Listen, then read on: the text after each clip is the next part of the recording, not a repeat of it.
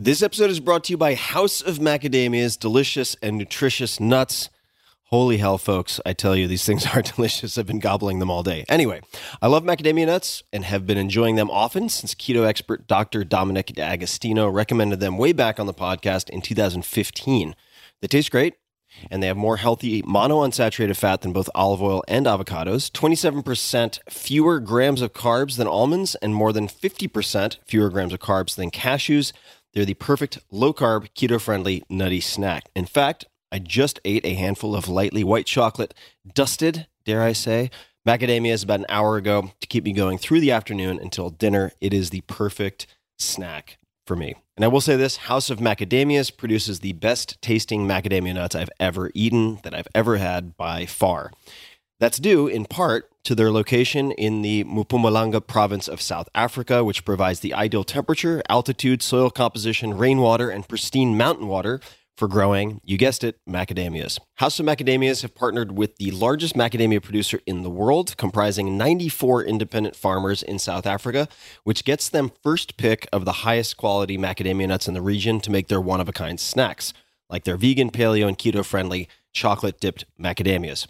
They really took their time to get all of this right and they've done more than two years of flavor testing, and you can taste that in each packet you consume. And I've had two of those today. Listeners of the Tim Ferriss Show can use code TIM20, that's T I M 20, to get 20% off of all orders, plus for a limited time, a free premium extra virgin cold pressed all the things. Macadamia oil with any order, valued at $20. I love macadamia oil, has a very high smoke point. You can use it for all sorts of things. It is perfect for cooking and salad dressings, and much more. So that's code TIM20 for 20% off, plus a free extra virgin cold pressed macadamia oil with every order. Visit houseofmacadamias.com slash Tim to discover some of the most delicious and nutritious nuts on the planet. One more time, that's houseofmacadamias.com slash Tim. This episode is brought to you by Shopify. Shopify is one of my favorite companies out there, one of my favorite platforms ever. And let's get into it. Shopify is a platform, as I mentioned, designed for anyone to sell anything anywhere, giving entrepreneurs the resources once reserved for big business. So, what does that mean? That means in no time flat, you can have a great looking online store that brings your ideas, products, and so on to life. And you can have the tools to manage your day to day business and drive sales. This is all possible without any coding or design experience whatsoever. Shopify instantly lets you accept all major payment methods. Shopify has thousands of integrations and third party apps, from on demand printing to accounting to advanced chatbots, anything you can imagine they probably have a way to plug and play and make it happen. Shopify is what I wish I had had when I was venturing into e commerce way back in the early 2000s. What they've done is pretty remarkable. I first met the founder, Tobi, in 2008 when I became an advisor, and it's been spectacular. I've loved watching Shopify go from roughly 10 to 15 employees at the time to 7,000 plus today, serving customers in 175 countries with total sales on the platform exceeding $400 billion. They power millions of entrepreneurs from their first sale all the way to full scale. And you would recognize a lot of large companies that also use them who started small. So get started by building and customizing your online store again with no coding or design experience required. Access powerful tools to help you find customers, drive sales, and manage your day to day.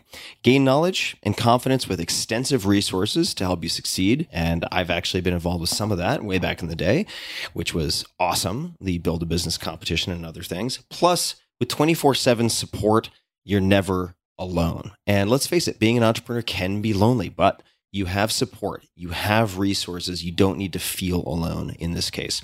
More than a store, Shopify grows with you and they never stop innovating, providing more and more tools to make your business better and your life easier. Go to shopify.com slash Tim to sign up for a $1 per month trial period. It is a great deal for a great service. So I encourage you to check it out. Take your business to the next level today and learn more by visiting shopify.com slash Tim. One more time, shopify.com slash Tim, all lowercase. Optimal minimal. At this altitude, I can run flat out for a half mile before my hands start shaking. Can I ask you a personal question? Now would seem an appropriate time. What if I did the opposite? I'm a cybernetic organism, living tissue over metal endoskeleton.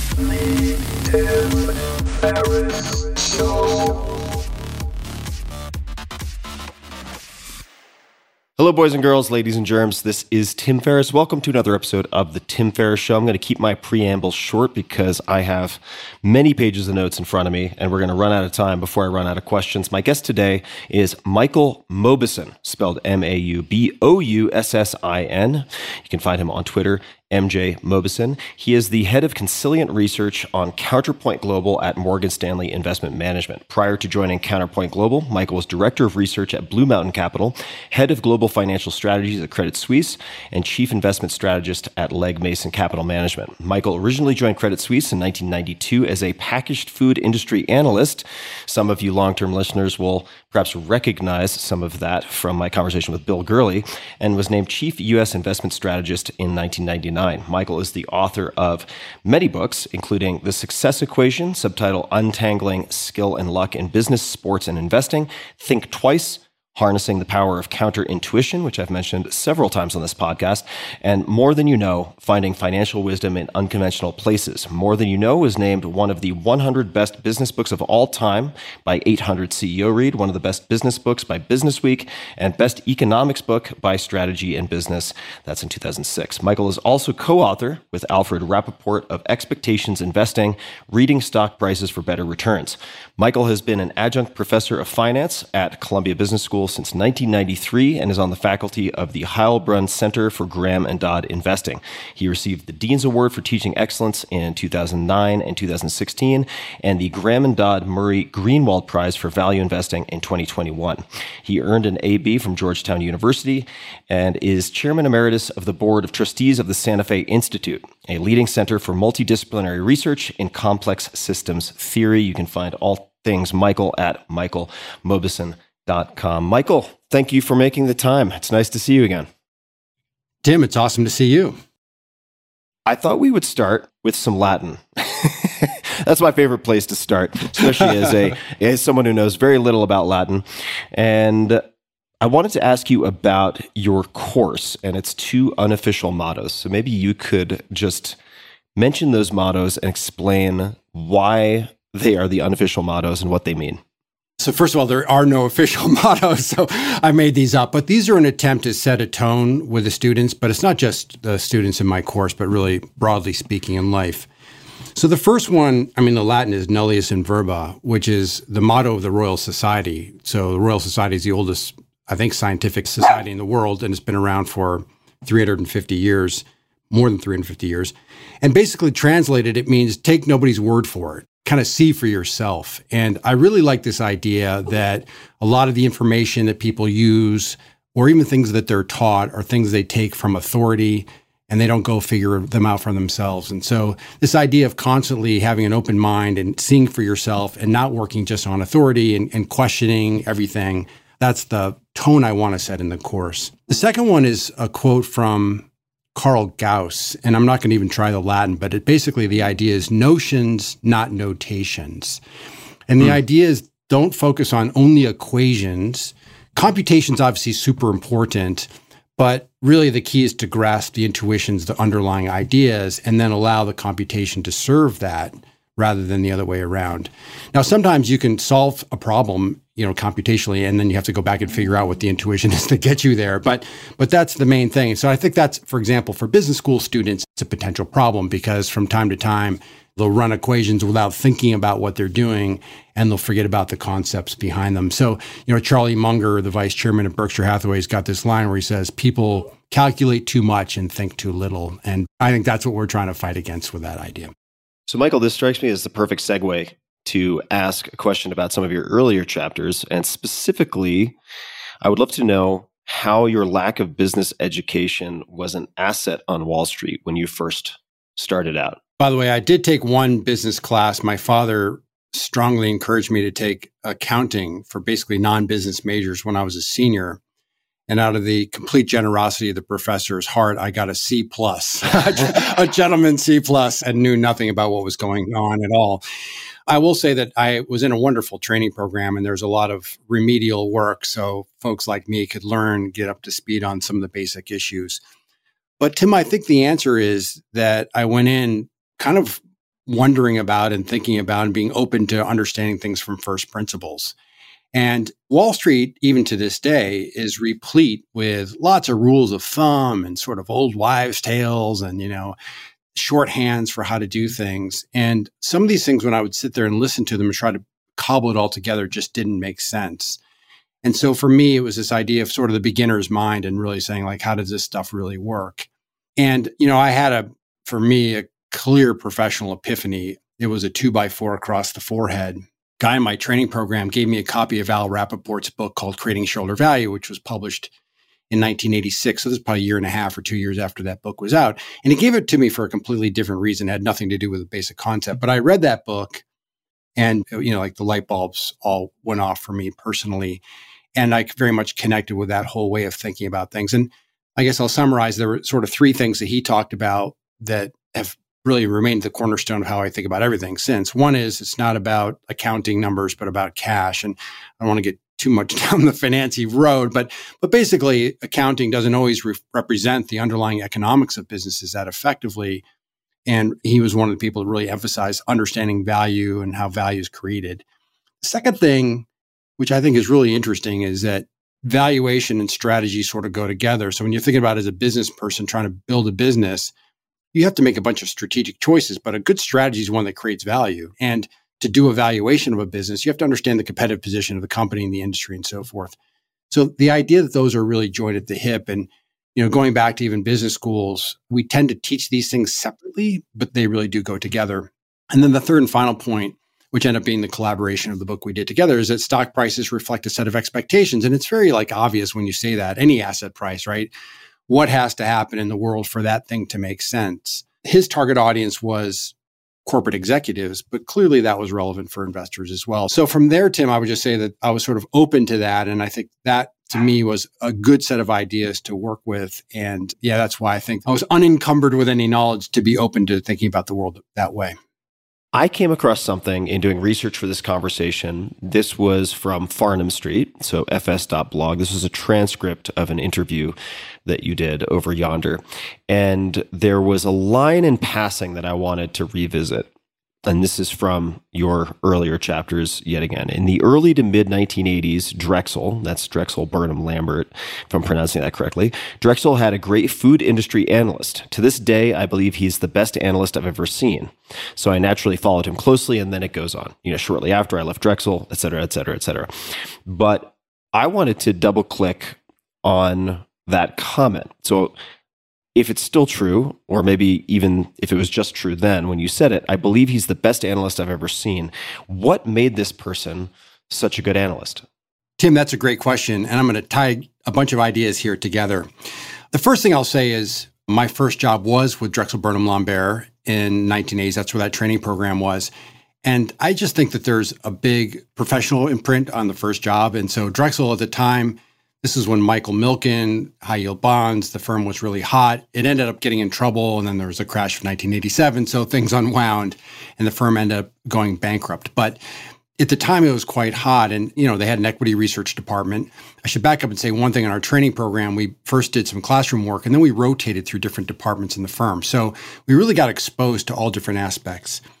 And indeed, there's this one analyst that followed the packaged food companies. His name was Alan Greditor, who was extraordinary. And uh, what made him great was he had a very different view of things than traditional. So he was very focused on, for example, financial, you know, cash flows versus simple accounting numbers. Some of the things I was just talking about. He was very focused on things like share buybacks before those were a big deal, understanding asset values. And then he had the ear of many management teams. So he, he was able to talk to those management teams and understand how they were thinking about things. And so he was just the complete package. And interestingly, here's the connection to sort of my own career path. One is I mentioned my training colleague gave me a copy of Creating Shared Art. The reason was there was a case study in the back of the book about Quaker Oats' acquisition of Stokely Van Camp. right? Hmm. Seems completely hmm. remote. You've never heard of Stokely Van Camp, but you probably have heard of their most famous product, which was Gatorade. Oh yeah. And it turns out there's this little jewel, and it ended up being a really great acquisition, but in part because they found this little jewel and built it into this incredible brand. That's the reason he drew my attention to this book in the first place, It's actually about this Quaker Oats Stokely Van Camp thing. So I ended up learning a lot about that industry again by following this particular individual. And then when it became time for me to become an analyst, one of the areas that I was drawn to logically was the food industry. So literally the reason I was a food analyst is because this guy was so good and because I learned and by the way, I you know, I was a nobody or the little peon right a training in a training program. So he had no idea who I was, but just gives you a sense of like how these little things happen that almost like set the trajectory. So it was both his analytical prowess and it so happened to be applied in this particular industry, which is why I became an analyst in that particular industry. Now, hearkening back to my conversation with Bill Gurley not long ago, friend of yours, and he invoked your name as someone who is able to connect ideas, principles, best practices from disparate areas. And I thought this might be an appropriate time to grab a word from your bio. In fact, it's in the first line head of consilient research, and maybe just define some terms. Consilience. What is consilience? It's probably not a good thing when your job title you have to explain it to everybody, and that's and that's really the case. So I was very taken in the late 1990s by a book called Consilience by E.O. Wilson. You know, so we'll, we'll talk about that book in a moment. But Consilience itself is a fairly old, well, not that old, about 1850s probably is when that word was coined. And it's really about the unification of knowledge, right? This idea of bringing ideas together. So E.O. Wilson wrote this book. He was a Harvard biologist. He's most renowned for his work on ants. So he's sort of the ant guy. He's also famous for his early work on evolutionary biology. And you know, there was there was some incidents. He wrote a book about sociobiology in the 1970s, and that was very controversial at the time, at least. But in this book, Consilience, Wilson argued, you know, hey, we've made enormous strides as a world in using reductionism, scientific reductionism, right? So we're breaking things into their components. We're understanding how those components work. And if you look around you, many of the marvels you see are the result of that extraordinary capability. But he said, as we look forward, many of the most vexing and difficult challenges and problems in the world are actually at the intersections of disciplines. And we're going to need to bring these different ideas together from different disciplines to really tackle these big problems. And so, of course, that idea very much resonated with me. So I'll just mention the, so consilience. That's where the, so consilient would be the verb for that.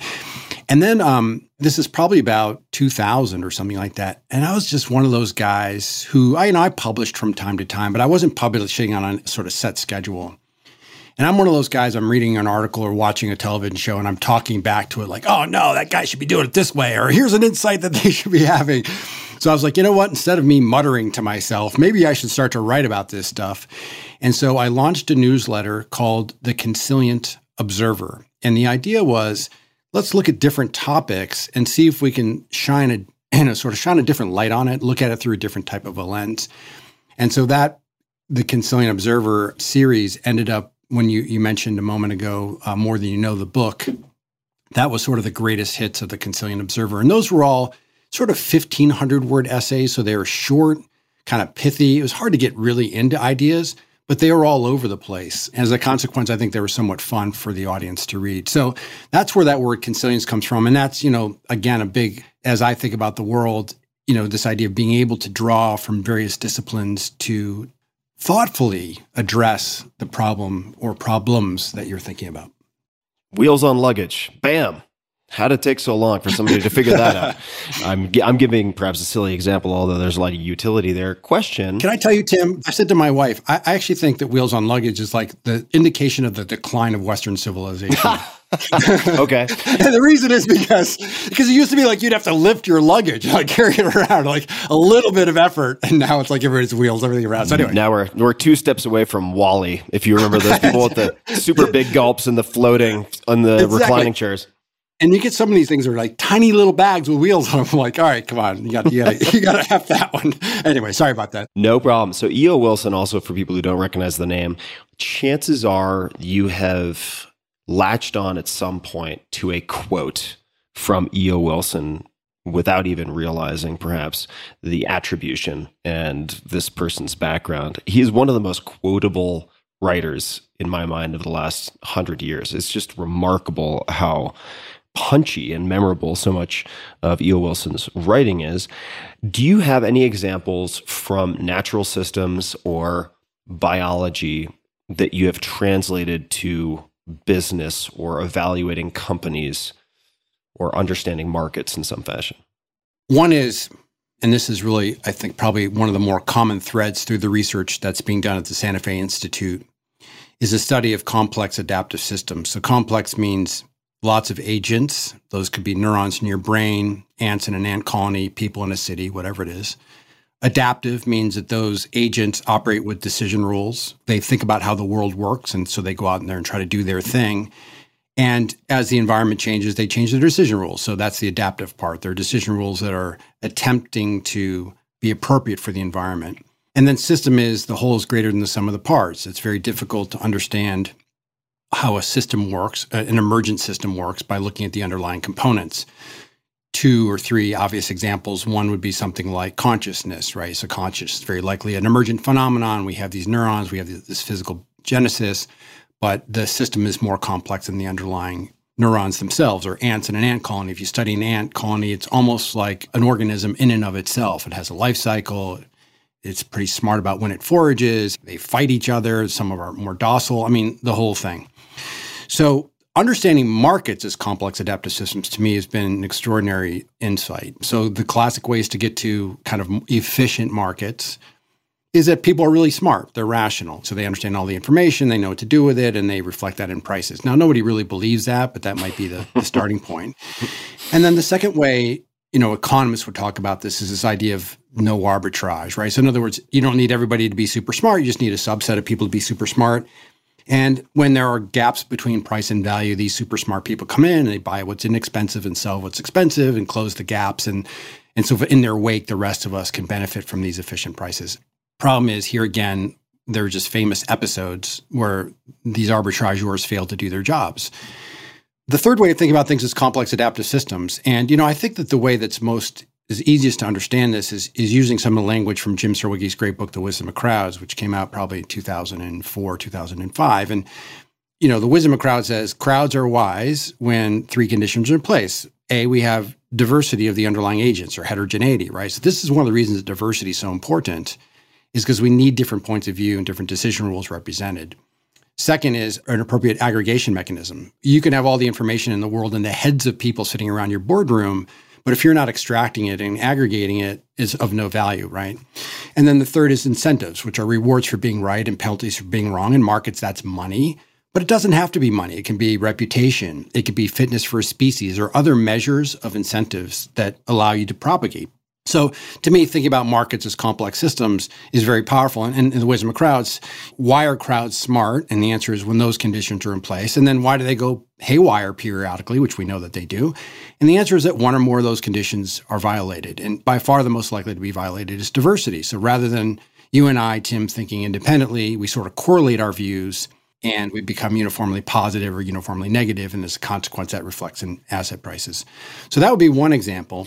May I pause just for one second to say I think the second comment after diversity that you made earlier is really important, which is representing different decision rules. Because you could have, for instance, people who are every possible gender, every possible color. But if they're all econ majors from Yale who took exactly the same classes, they may actually represent the same decision rules or similar decision rules. Or how do you think about that? Maybe I'm misreading. You are absolutely right. And I think that the way I would think about that and the way I read that literature is there are really three types of diversity that we care about. The first is social category diversity, which is what you just sort of described, right? That people look different but they have the same sort of way of thinking about the world. When most organizations talk about diversity, they're almost always talking about social category diversity. And one of the benefits of that is because we can count, right? We can see how many women there are versus men and so forth. The second kind of diversity is cognitive diversity. That's what you just described. And that's really perspectives, points of views, mental models, training, personalities, and so forth. Nearly all the literature I've seen suggests that it is cognitive diversity that is the key to solving problems. To your point, it's possible to have people that look the same and think very differently, or people that look very different but think the same. You know, that's not likely, right? So there's some correlation between social category diversity and cognitive diversity, but cognitive diversity is sort of what we're after. And then the third thing is values diversity. And you know, you could rephrase this as almost a sense of purpose. And here we want to be uniform, right? We want that kind of diversity to be low. So we'd like to really have people that have a common mission in any sort of organization that would be the case. And I'll just mention that my favorite researcher on this topic is Scott E. Page at University of Michigan. And Scott's written a, number of great books. The Difference is his big book on this, and he wrote a smaller book called The Diversity Bonus, which is you know shorter treatment of the same topic. But the reason I write I like Scott's work so much is that it's not about hand waving or feeling good. It's actually mathematical, and he can mm-hmm. demonstrate mathematically why precisely this idea of cognitive diversity adds value. And so it is the cognitive component that seems to be that that diversity seems to be, you know, so you want smart people and you want diverse people, and both of them are important contributors to solving problems for corporate success. I'm glad you picked up on that because that's a, that's actually a very interesting and important point. And I'll just mention back in, you know, this is probably now 20 years ago, but when I was at Credit Suisse, well, it was the time CS First Boston, the guy that ran the business asked me to co chair the diversity advisory board. So we were setting the diversity policy for 20,000 employees. And, you know, you sort of say, like, why would you want a straight white guy to do that? And it was because that CEO thought that this cognitive diversity argument should be heard and should be part of every dialogue as we think about, you know, who we hire, who we promote, how we assess people, and so forth. I want to double click. For whatever reason, this double clicking metaphor has been on my mind. So I apologize if I use it another 47 times. But I would like to double click on two components of what we've been discussing. So the first that I suppose we could touch on is the wisdom of crowds or the stupidity of crowds, depending on how many check boxes are checked. And one example, real world example, sort of a classroom demo, hopped out of me when I was watching your 20th year tribute video, which included many of your students. And there was a jelly bean guessing exercise that you had them perform. I don't know if this is still the case, but could you just describe that? And then I have a follow up question related to my own audience. I believe the Wisdom of Crowds book opens with a story of Francis Galton, who was a Victorian polymath, cousin of Charles Darwin, by the way, who invented a number of important concepts, concepts and statistics. But Galton, toward the end of his life, went to a fair. There was a contest to guess the weight of an ox. And you had to pay a little fee, and about 800 people participated. A few of them had illegible handwriting. So he, he, I think he's had 787 contestants. And Galton was fully expecting to show how foolish this crowd was. And by the way, he's got a really interesting, it's in Nature magazine. He sort of says, you know, some of these people are butchers or whatever, you know, so they, they would know, they have a sense of this. But he goes, some of these people were sort of operating on with their own fancies, you know, I'm in a good mood, here's what I, I'm, I'm thinking about. And when he tallied up the results, it came out to be very different than what he anticipated. Essentially, the collective, so the average or the median of all the guesses were within 1% of the actual weight of the ox, right? So, this sort of extraordinary illustration of that point. And so that was picked up. There's a, a really interesting article by Jack Treynor, T R E Y N O R. And Jack was a very famous guy in the world of finance. He died a few years ago. And the article was called this from the late 1980s, I think. It was called The Jelly Bean Jar and Market Efficiency. It's a short little article. But he described this experiment he did with jelly beans. I think they were actually not jelly beans. I think they were like actual beans. And he did that and he came up with a very similar type of result. So he was trying to explain market efficiency through this wisdom of crowds that that name wasn't being used yet, but through this idea. By the way, as a funny side story, many years later, I was presenting at a conference, and lo and behold, in the front row was Jack Treynor so I'm like, you know, I had to give the nod to the man, right? The OG on this thing. So uh, he was totally cool about it. So I had the slide. I actually had a copy of my own slides. And I'm like, Mr. Treynor, would you sign this? So I have an autographed copy of a picture of a jelly bean jar, autographed by Jack Treynor. By the way, one other weird thing is that I also talked about that day. There's a famous social psychology experiment by Solomon Asch. Do you know the Asch experiment with the three No. lines?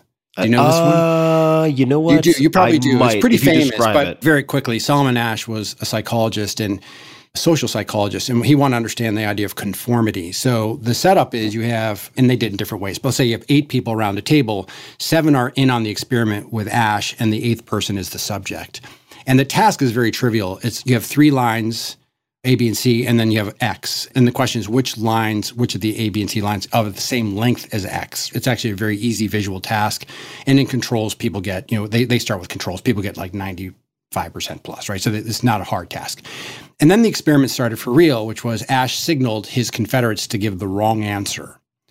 And now instead of it being C, which is the correct answer, everyone says A, A, A. And they put the, the uh, subject in seat, the last seat. And so by the time it comes around to you, the question is, how do you answer? Because you're thinking, like, am I insane? Like, I see this as being answer C and everyone's answering A. And it turns out the reason we still talk about this today is about a third of the people actually, most of the people actually at some point go with a majority. And so they just basically override their own senses. And Asch talked about why this was the case, but this is this idea of social conformity and how important it is and, and going with the crowd and so forth. And this goes back to our stuff on diversity. So I'm describing this experiment, and Treynor raises his hand again, like this is twofer, right? And he goes, I was at Swarthmore College in like whatever it's the 1940s, and I was a subject in this thing. And he said, I just want to tell you that I remained independent. I like didn't listen to anybody else. So I was like, oh man, that's really cool. So Jack Treynor was like, obviously, he was a super important guy in the world of finance, but there are two little touch points that tie back to our two stories. One is sort of that he made that connection to the jelly bean jars in the world of finance and why it was important to understand how markets work. I think Jim obviously came along. I mean, Jim Surowiecki, the idea of the wisdom of crowds had been around obviously to some degree, but Jim, I think, did an incredible job of putting a name to that and really being careful about saying, as you said, like what conditions are the crowds wise and are, on what conditions do they go mad? And we know that both happen from time to time.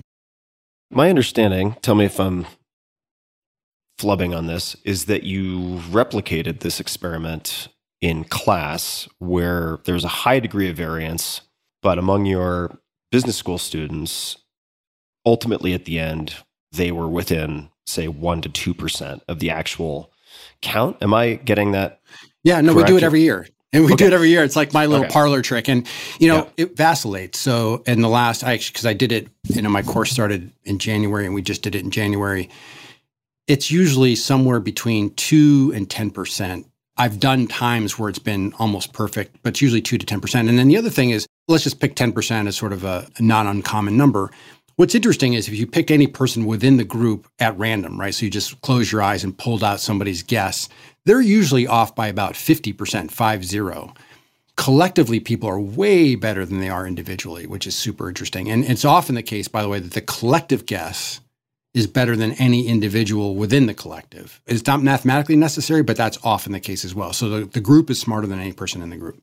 My follow up to that is what is the minimum effective dose of cognitive diversity? And if we fine slice it, are there particular types of cognitive diversity that are more valuable for this type of wisdom of crowds than others? Because in the state fair example, you have butchers, you probably have painters, you have a very broad swath of society with very, very obviously different people in different professions, perhaps different levels of education. In your business school class, I would think there is a higher degree of uniformity of thinking. Maybe that's very unfair, but similar age ranges, probably similar priorities they've chosen to apply to your class or to join your class. So I'm wondering, I suppose, just to restate the question, how much cognitive diversity you- need, and are there different types of cognitive diversity that are more valuable than others for this type, harnessing this type of wisdom of crowds? I mentioned Scott Page a moment ago, and sort of one of the ideas that he's promoted is an equation called the diversity prediction theorem. And I'm not going to go through the math, but basically it says collective error, so how smart the group is, is a function of the smarts of the group, so how accurate each individual is, minus cognitive diversity. So what you get is the collective accuracy is a function of both smarts and diversity. So I just want to say one thing just to be super clear that there are many tasks where having a smart person is better than having a crowd, right? So in other words, if you have a leaky toilet or need a really hard math problem solved, you know, by all means get a plumber or a mathematician. Don't bring in like an astrophysicist and a poet and whatever, right? so that's the first thing to say is that we want to think almost like a, a taxonomy of types of problems. And there's some problems where just the right person will answer it much more efficiently than any of these kinds of things. But I think, Tim, it turns out that and this is why Scott's thing's interesting, is it, it just ends up being a mathematical problem that whatever models people are using, and you might think about it this way, it's not exactly right, but you might want to think about this way. Let's say there is a truth. There is a number of beans in the jar, right? And I'm the God, G-O-D, I, I know that number. You might imagine what happens is people, and like you said, even the business school students, and I give them some tips, like, you know, here's some ways to think about this you might think they're going to have almost some sort of sense of the answer, some sort of sense of the truth with an error term. And those errors might go too low or too high. And you could think about it almost like a normal or bell shaped distribution where the mean is the actual answer. And that's what Jack Treynor was trying to, how he was explaining it, which is you have this, this distribution of outcomes. And by the way, the standard error goes down. I mean, I don't want to get too fancy, but the standard error goes down as a function of the square root of n of the number of people are guessing. So it's actually less about again, if they're they're all skewed, that's going to be really bad, and that's going to be the madness of crowd. You want them to have different guesses, right, based on their models, their representations. But a bigger problem would be if there are too few people doing it, right? So as the sample size grows, and so you know, I have my class is probably I don't know sixty or seventy people doing it. Galton had you know close to eight hundred. So as you get that sample size larger, the number of people participating greater, it homes in on the answer more accurately, typically. So this is leading to a very self-interested question that I wonder a lot, which is what fun or useful things could I do with my audience? Because in this particular case, the N is quite large, and depending on the means of accessing them, but if we're talking about social podcasts and newsletter, I mean, it's 10 to 20 million people a month. It's hard to dedupe the people who are overlapping or appearing more than once in those categories, let's just say. But nonetheless, it's a large N for a lot of purposes. Do you have any thoughts? And I would also say that politically, geographically, from a gender perspective, quite a high level of what I would consider diversity. And I think psychographically, from an education perspective, probably a little less, perhaps on the education side. I'd say my listeners tend to be pretty well educated. But do you have any thoughts on how to perhaps design experiments for doing interesting, fun, or valuable things with my audience? I know that's a very broad question. These kinds of problems might be fun. It depends a little bit of what your goal is, right? If your goal is simply to demonstrate how some of these principles work and to use your audience as the way to show that, it would be super fun. And even something like a jelly bean jar thing would be cool. I'll mention, you know, we're going to do this in class. I think the Academy Awards is mid March, and we also do an experiment with Academy Awards. And I say to the student, I, give them 12 categories.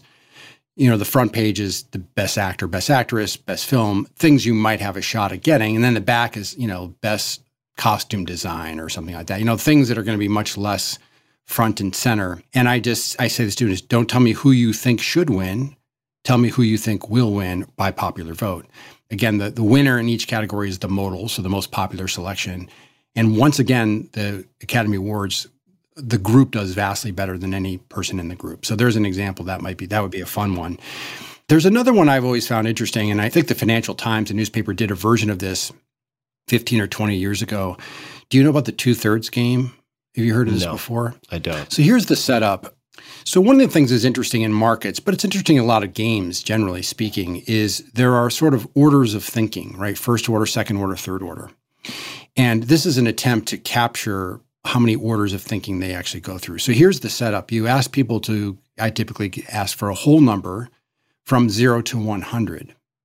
Then you hold that thought and then you say, the person who's going to win this contest is the person whose guess is closest to two thirds of the average of everybody else's guesses.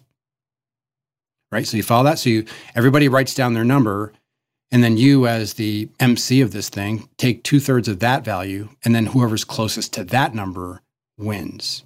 you're probably already thinking about how would you go through this, right, mentally? Because, you know, you sort of say it was zero to 100, start at 50, two thirds of 50 is 33, but, you know, people are going to go that level, especially your educated audience. Well, two thirds of 33 is roughly 22, uh, but maybe they'll go that far, two thirds of 22, and so forth, right? So you keep iterating down. Now, this is a problem that has an equilibrium solution, and that's the answer is zero because it iterates just down to zero. The problem is, and zero, by the way, is often a common answer in my course when I do this and I say to students, like, you're real smarty pants, right? You found the equilibrium solution, but you're not making any money, right? Because if anybody writes a non zero number, you're not going to win. So the question is, how do you integrate other people's decision making? And I'll tell you one other story about this, which is uh, interesting. So when I was at Credit Suisse, I was part of a research group. And it had a number of very prominent, you know, kind of world leaders, you know, former president of Mexico, one of the prime ministers from the UK, prominent economists. I mean, this was like a really erudite group of folks. And we were appropriately having a meeting in Switzerland, and we had a behavioral economist uh, leading a session on risk. And this guy decides to do the two thirds game. And I'm thinking, now this is going to be interesting, right? Because we have like literally world leaders, right, who probably negotiated these high powered, you know, things and they were absolutely horrible at it. It was like embarrassingly bad. So I was like, oh my God, I'm glad they're all retired now. But I'm like, isn't that interesting? Like, I don't know if they didn't get the setup, but they just hadn't thought through those levels. And so, you know, as you know, in negotiation, but most things in life, understanding the position of somebody else is really important. You know, whether it's the basic concept of empathy is super important, right? And so it's really, I thought that was a really interesting little side note. But that that might be another fun. Taking it back to your broader question, that might be a fun exercise just to demonstrate these principles rather than come up with some sort of a dashing solution to a problem. I like the idea of attempting some type of prediction through experimenting with my audience and maybe I make it explicit, maybe I don't, right? Maybe it's couched in some other way, but I do love that idea. So we, we can table that for now. Here's one other thought. You know, you're probably familiar with a little bit of this literature. So Phil Tetlock and some of his members of his team at the University of Pennsylvania have done these forecasting tournaments. And, you know, they're the big thing, of course, is this idea of super forecasters. So the question is, would the Tim Ferriss audience be a super forecaster? Right. And so if mm-hmm. you gave them, you know, geopolitical or economic events, you know, in six months will interest rates be X? You know, yep. in in twelve months will China do X, Y, or Z? That'd be super interesting to see. And now the problem is again that you're getting one answer from a, a large group and so forth. So how easy is it to update? Because the super forecasters actually update their probabilities as things change and so forth. But that might be another fun way to but then again, that's what markets do, right? So to some degree, they're prediction markets. That's what they're trying to do as well. Mm-hmm. Well, I will allow that to gestate because there are. I, I, would just love to run more experiments and then share the results of those experiments with the people who participated. I think it would be a lot of fun. So TBD, TBD. But I will certainly come back to that at some point. Just a quick thanks to one of our sponsors, and we'll be right back to the show.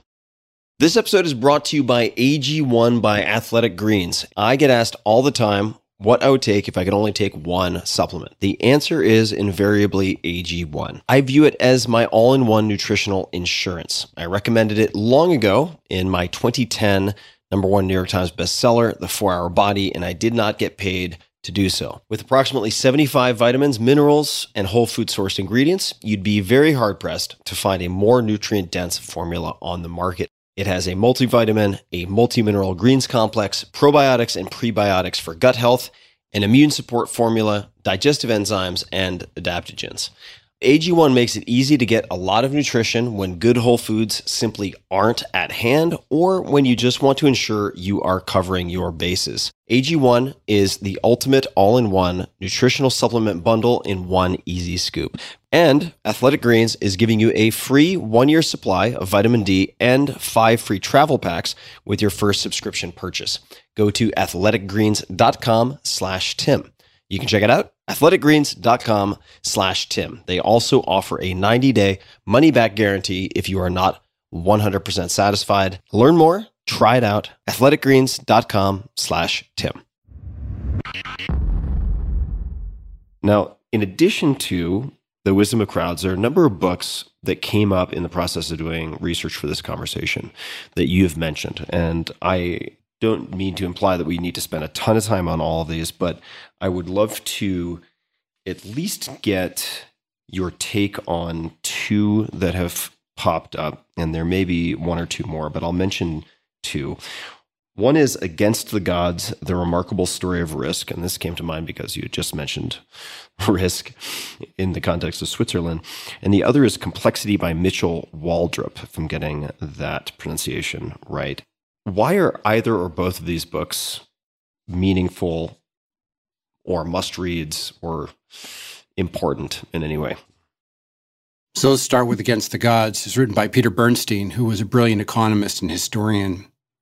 And it is the history of human understanding of risk. So it's a fascinating thing. Now, I'll just say that broadly speaking, I think understanding the history of ideas is incredibly valuable in pedagogy, generally speaking, right? So if I'm talking about an idea or I'm using an idea today, I think it's very helpful to understand where it came from, who were the propagators, what were their blind spots, where did they take a turn one direction where they could have gone a different direction and so forth. And so Bernstein just brilliantly lays this out in Against the Gods. And he, he was a wonderful writer. It's a very interesting book. By the way, he also wrote a book called Capital Ideas, which basically does the same thing for the history of finance. So Peter Bernstein, that is money. And, and if anybody's interested in the idea of how we understand risk, and this goes back to the Bernoullis in the 1700s up to relatively modern times – it's a fabulous book. I'll give one other backup, one little step on this, which is it's a book I almost never talk about. But one day when I was a food analyst, I was visiting a money management firm. It was actually the state of Michigan, the pension fund state of Michigan. And I was in the waiting room, literally waiting for my meeting. They had a bunch of books, and I just strolled over there and I picked up a book called Bionomics by a guy named Michael Rothschild. I don't think anybody's, I mean, it's, it's I, think it's a somewhat obscure book. But as the name would indicate, you know, and this book was written, I think, originally in 1990. And as, as the name would indicate, you know, what he was saying was the way to understand economics is really through biology. And, you know, starting really in the late 1800s, but into the early 20th century, economics became very mathematized. And in fact, there's a wonderful book called More Heat Than Light by a professor named Phil Mirowski, which documents how economists literally and I mean literally mapped over equations from Newtonian physics to basically give economics street cred. So economics and finance went sort of this mathematical slash physics envy route versus going more biological. And you know, I think that you in retrospect you could sort of say that biological way would have been a very logical way to go, or as logical, albeit not as mathematically straightforward or tractable. So I've read this book, Bionomics, and I'm like, this is like so cool. And the guy sort of opens the book by saying, hey, you can't really understand economies unless you understand sort of evolution and, and so forth. So I was very drawn to all that. So that's the backdrop. I'm like sort of primed. I'm thinking about this idea. And then along comes Waldrop's book, Complexity. And this is really the story of the founding of the Santa Fe Institute. And by way of background, the Institute was founded in 1984 by a number of scientists who felt, and, and, very prominent scientists, many Nobel Prize winners, who felt that academia had become too siloed, right? So the physicists hung out with the physicists, and the economists with the economists, and the chemists with the chemist. But again, most of the interesting problems in the world were really at intersections of these disciplines. And gee, wouldn't it be awesome if we got these different scientists to hang out and talk to one another? And so this is how this thing got going in some of the early conferences. For example, one of them was the economy is a complex adaptive system, right? So the idea of economics being in there early on was uh, early days. And so why this book is so, I think, still to this day kind of exhilarating is because you read about these scientists and how they were coming up with ideas that were far from the mainstream. And when we look back on them now, many of them have become much more mainstream ideas, but it's just, it was super cool. And so one of the main protagonists, I think the book does open with a story, is Brian Arthur, who's an economist now. And, you know, Brian was promoting this idea of increasing returns. Now, if you've taken economics, microeconomics at any point, you learn about decreasing returns, right? So if, if Tim's lemonade stand's super profitable, Michael will open up a lemonade stand right next door, charge slightly lower prices. And so you'll become less profitable. And then you'll have to match my prices and so forth. And we'll compete our way down to less profitability. So decreasing returns. And Brian pointed out that under certain circumstances, there were these increasing returns. There were sort of these winner take all effects. This is now, again, he was, he was writing about this in the 80s and 90s. completely heretical. And by the way, like basically the, the mainstream economists wanted nothing to do with it. Waldrop, I think, in a very engaging way, describes how all these ideas developed. And so, if you said uh, of the Santa Fe Institute, is there a unifying theme? It would be sort of this idea of a complex, adapting, evolving system is a way of, of thinking about it. So, those would be my answers. Those are two wonderful things. And, you know, my oldest son, before he went off to college, he did a gap year. And I thought, you know, like what would be a list of books that would be really great for him to to read and internalize? And, you know, I think we had a list of 15 or 20 books, but these were both on that list because I just think it's super cool to understand the history of ideas. And as by the way, as a teacher, if you're ever teaching something, I think it's just super helpful to know where it came from. Like, what is the genesis of this? By the way, there, there are a couple of things that I'm I'm actually trying to track down now. These are specific finance type of things, and I'm I'm having a hard time finding the first person that come up with it. So it's kind of cool, right, to sort of go on these little wild goose chases. So I'm going to definitely come back to the Santa Fe Institute, and I'll seed my question now so it can marinate over on your side but I'm going to take the conversation in a different direction. And then we'll come back to it, which is it seems like value investing and value investors pop up a lot around the Santa Fe Institute. It seems like Bill Miller, value investor, introduced you to the Santa Fe Institute in, I guess, the 1990s. And then I've seen a number of other mentions. So this could be just a misread, but I wonder why. Maybe we can just tackle this now. Why not? Why it seems that value investors seem to gravitate towards or be involved with the Santa Fe Institute. And I suppose for a definition of terms, if if you wouldn't mind just defining value investing for folks as well. I'm not sure that's the wrapper I would use, but let me just say what value investing is. And one very specific distinction here. Often when you hear people say value investing, they think about buying things that are statistically cheap low price to earnings ratio or low price to book ratio. And that way of thinking was founded by Ben Graham, who taught at Columbia Business School. And many of the Graham acolytes were sort of these low PE, low price to book folks. And they were just buying, you know, again, statistically cheap stocks. I think the, the modern manifestation of value investing is simply buying something for less than what it's worth. So it's, it seems like all investing should be value investing, right? If it's done intelligently. So I think that's the distinction. But to your point, I think that the Santa Fe Institute, I mean, there are two reasons that I've always found it so exciting. One is the ideas that come out of it. And the second is, and perhaps even more important from my point of view, is the type of people that tend to be drawn there.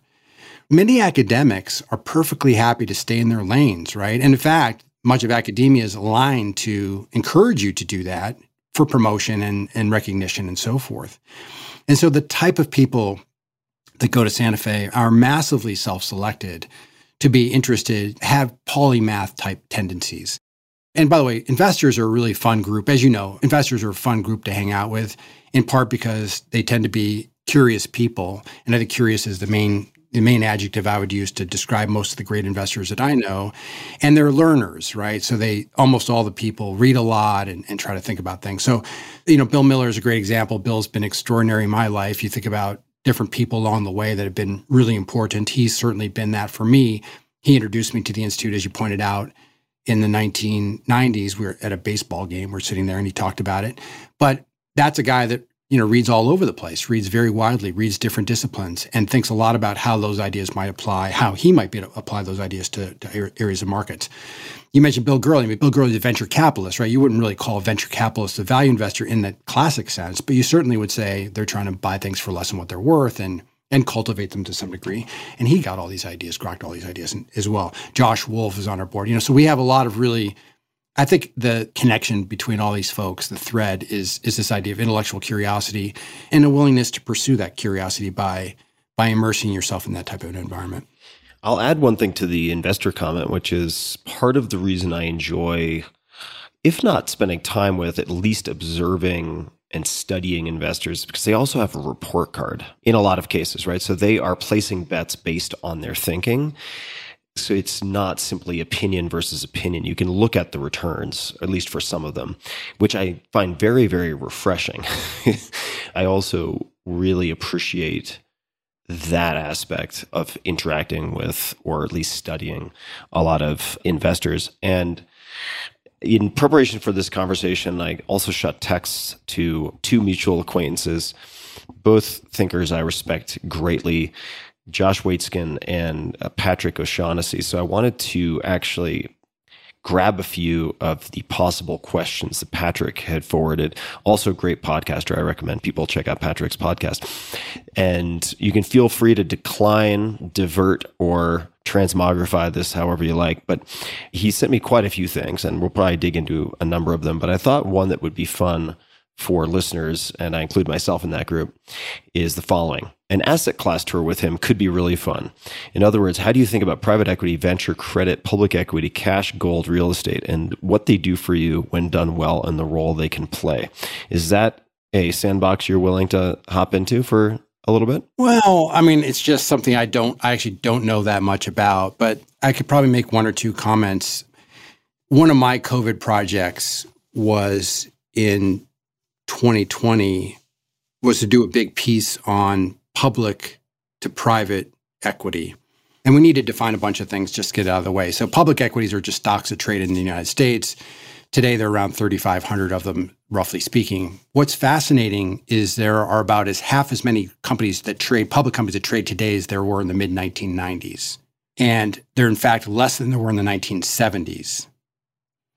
So obviously our economy is bigger, our population's bigger, right? You would expect the number of public companies to roughly grow in line with all those other metrics, but that has not been the case. So that's an interesting thing, like in and of itself. Why is that? And at the same time, we've seen the emergence of private equity. Now, private equity is a, a wrapper that really covers two different areas. One is buyouts. And in a buyout, typically a sponsor will buy a company, usually using leverage, and then own it for typically five years or so, and then try to sell it for a profit. But the key there is that they buy stable businesses, typically with lots of cash flow. Venture capital is the other side of that, which is buying very young companies, often when they're just getting going, and actually playing a very important role in fostering that development. So being on the board, giving guidance, and so on and so forth, right? So a couple observations that come out of that that are interesting. One is why are there fewer companies? And and basically the, the simple answer is there have been lots of mergers and acquisitions and not a lot of IPOs. So part of it's the cost of IPOs have gone up, and so there are simply fewer public companies than there used to be.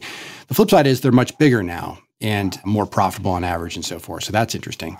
And then the second thing I'll just say, Tim, this is just me sort of speculating a bit, which is roughly speaking, last say since 1980, so let's call it the last 40 years or so, there's been roughly, uh, maybe we've reversed this in the last year or two, but roughly a steady decline in interest rates.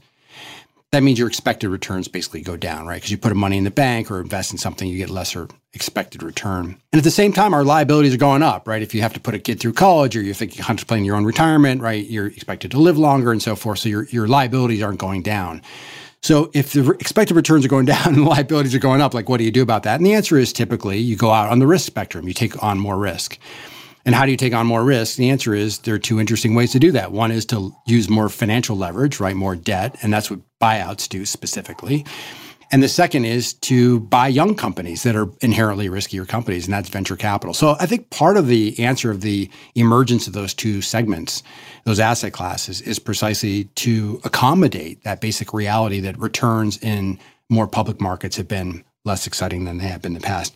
Some of the other ones you mentioned, like credit or or gold or whatever, I don't really have much to say about those things. Okay. Well, we can park those. I would like to transition then to base rates so the power of base rates in life and business slash investing. And the prompt that I got was something related to one of the famous Triple Crown horses. if that is enough of a catalyst to get the party started, then I'll let yeah. you run with it. Let's start the party. Let me just say, Tim, that if, if there were an idea that I could go back and tell my young self, my 18 year old self, it would be this idea of base rates. I learned about this from Danny Kahneman. He used slightly different language, but we'll, we'll lay out the terms and go back and forth. So Kahneman used this idea of the inside versus the outside view, and the outside view is base rates. Okay, so here's the basic setup.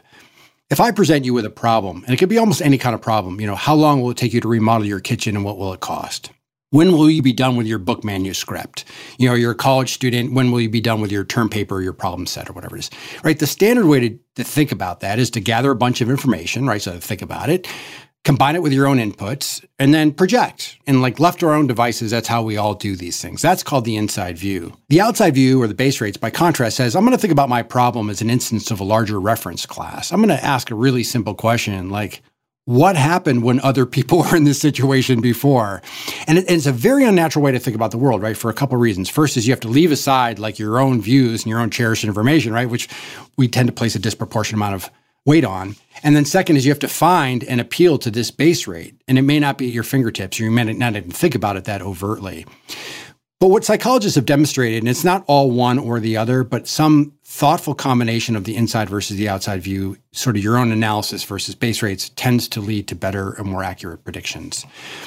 And this is sort of as a real time. I don't know what year this was, 2008, 2009, something like that. There was a horse running for the Triple Crown. So, right, the first race is the Kentucky Derby, and it won the race by like four and a half lengths. Big Brown, this is.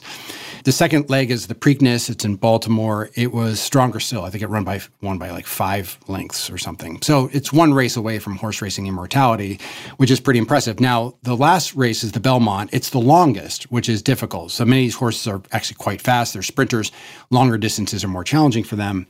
But Big Brown was obviously sort of the, the favorite, appropriately so.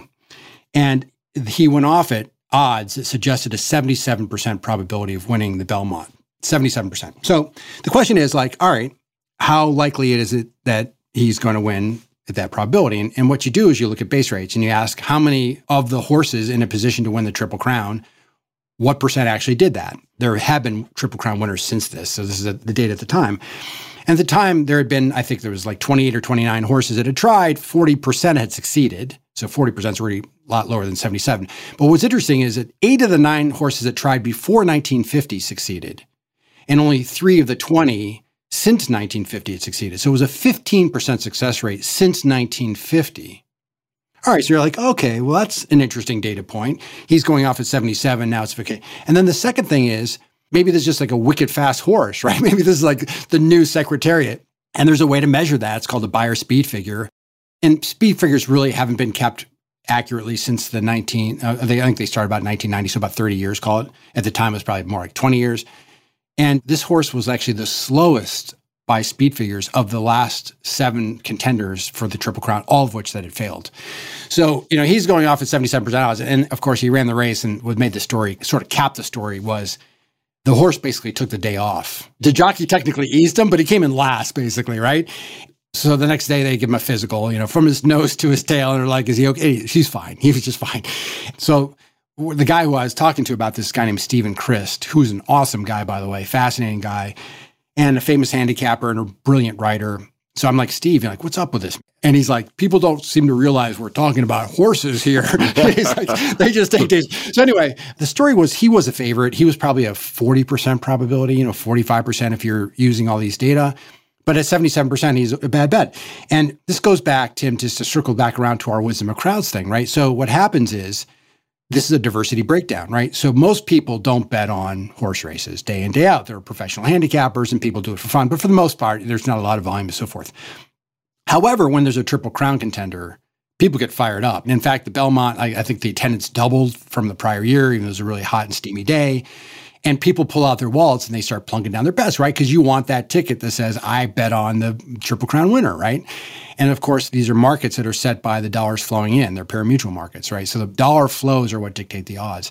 So it's a classic example of a diversity. There's a perfect right. example of diversity breakdown. Makes perfect sense.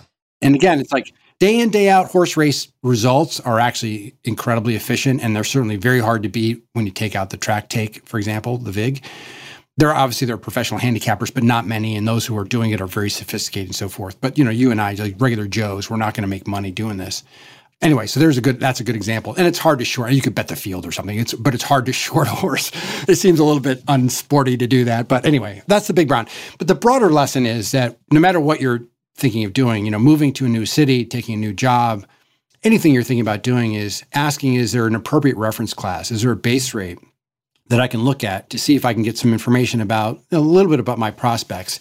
Where we spend a lot of time on this is, for example, things like corporate performance, right? So I know you do a little bit of investing as well, but questions like, you know, if a company has sales of a billion dollars, like what's the distribution of growth rates I should expect, right? And let's look at history to figure out how good could it be, how bad could it be, what's the average, and then where do I think my company is going to fall within this distribution, and you know how optimistic or pessimistic it might be. So I could ask a million questions about base rate, but the one that's really sticking out for me is what on earth happened around 1950 with the horses? Was it anti-doping measures? What what clicked in that that led to that?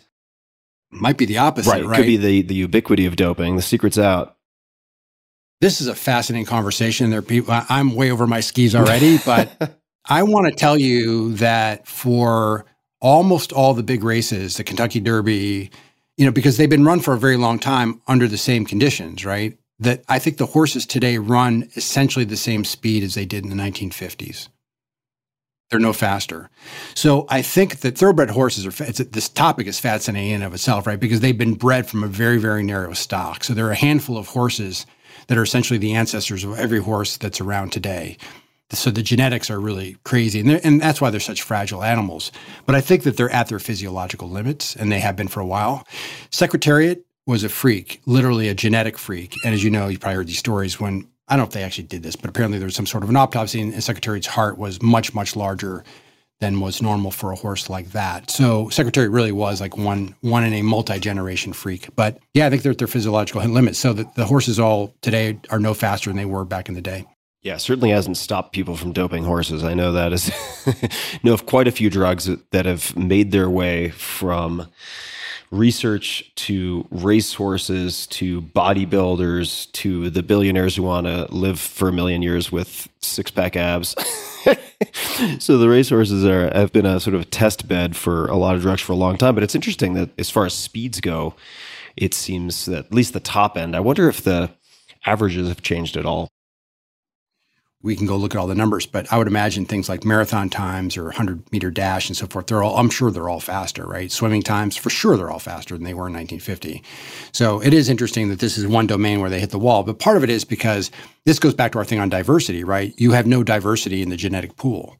So as a consequence, you've sort of tapped it out. So if you wanted to build a faster horse, you would you would have to shuffle some genes around, which has not been happening, right? By definition, it can't happen. Yeah, I'm not going to become a handicapper, but I, I may have to chat with Steven Crist and learn a bit more about this horse game.